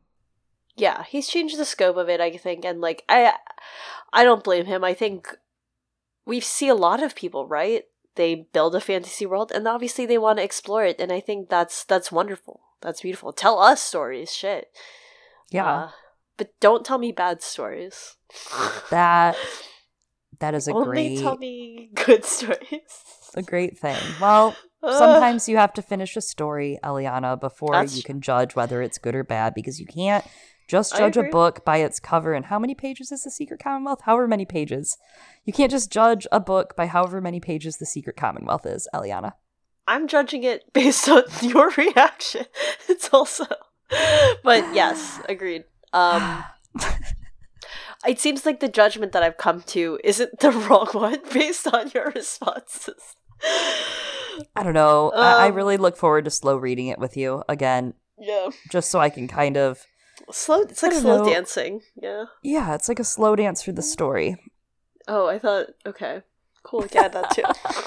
waltzing, waltzing through waltzing, yeah, waltzing, yeah. Sometimes you just gotta waltz through it. Mm, truly. Uh, well, I think that wraps up this episode of the Amber Spyglass. Oh God, it's hurting. It's hurting. Thanks it so is. much for listening, y'all. We missed you. We're glad to be back with you. Glad to talk at you. Um, yeah, sad. Indeed, indeed. Um, if you're here, that means that you know what happens. And you know it only gets sadder. But thanks for being on this journey with us. You know, it's the journey that really matters and the friends we made along the way. Oh my god. That we are torn away from at the very end. Wait, hold on.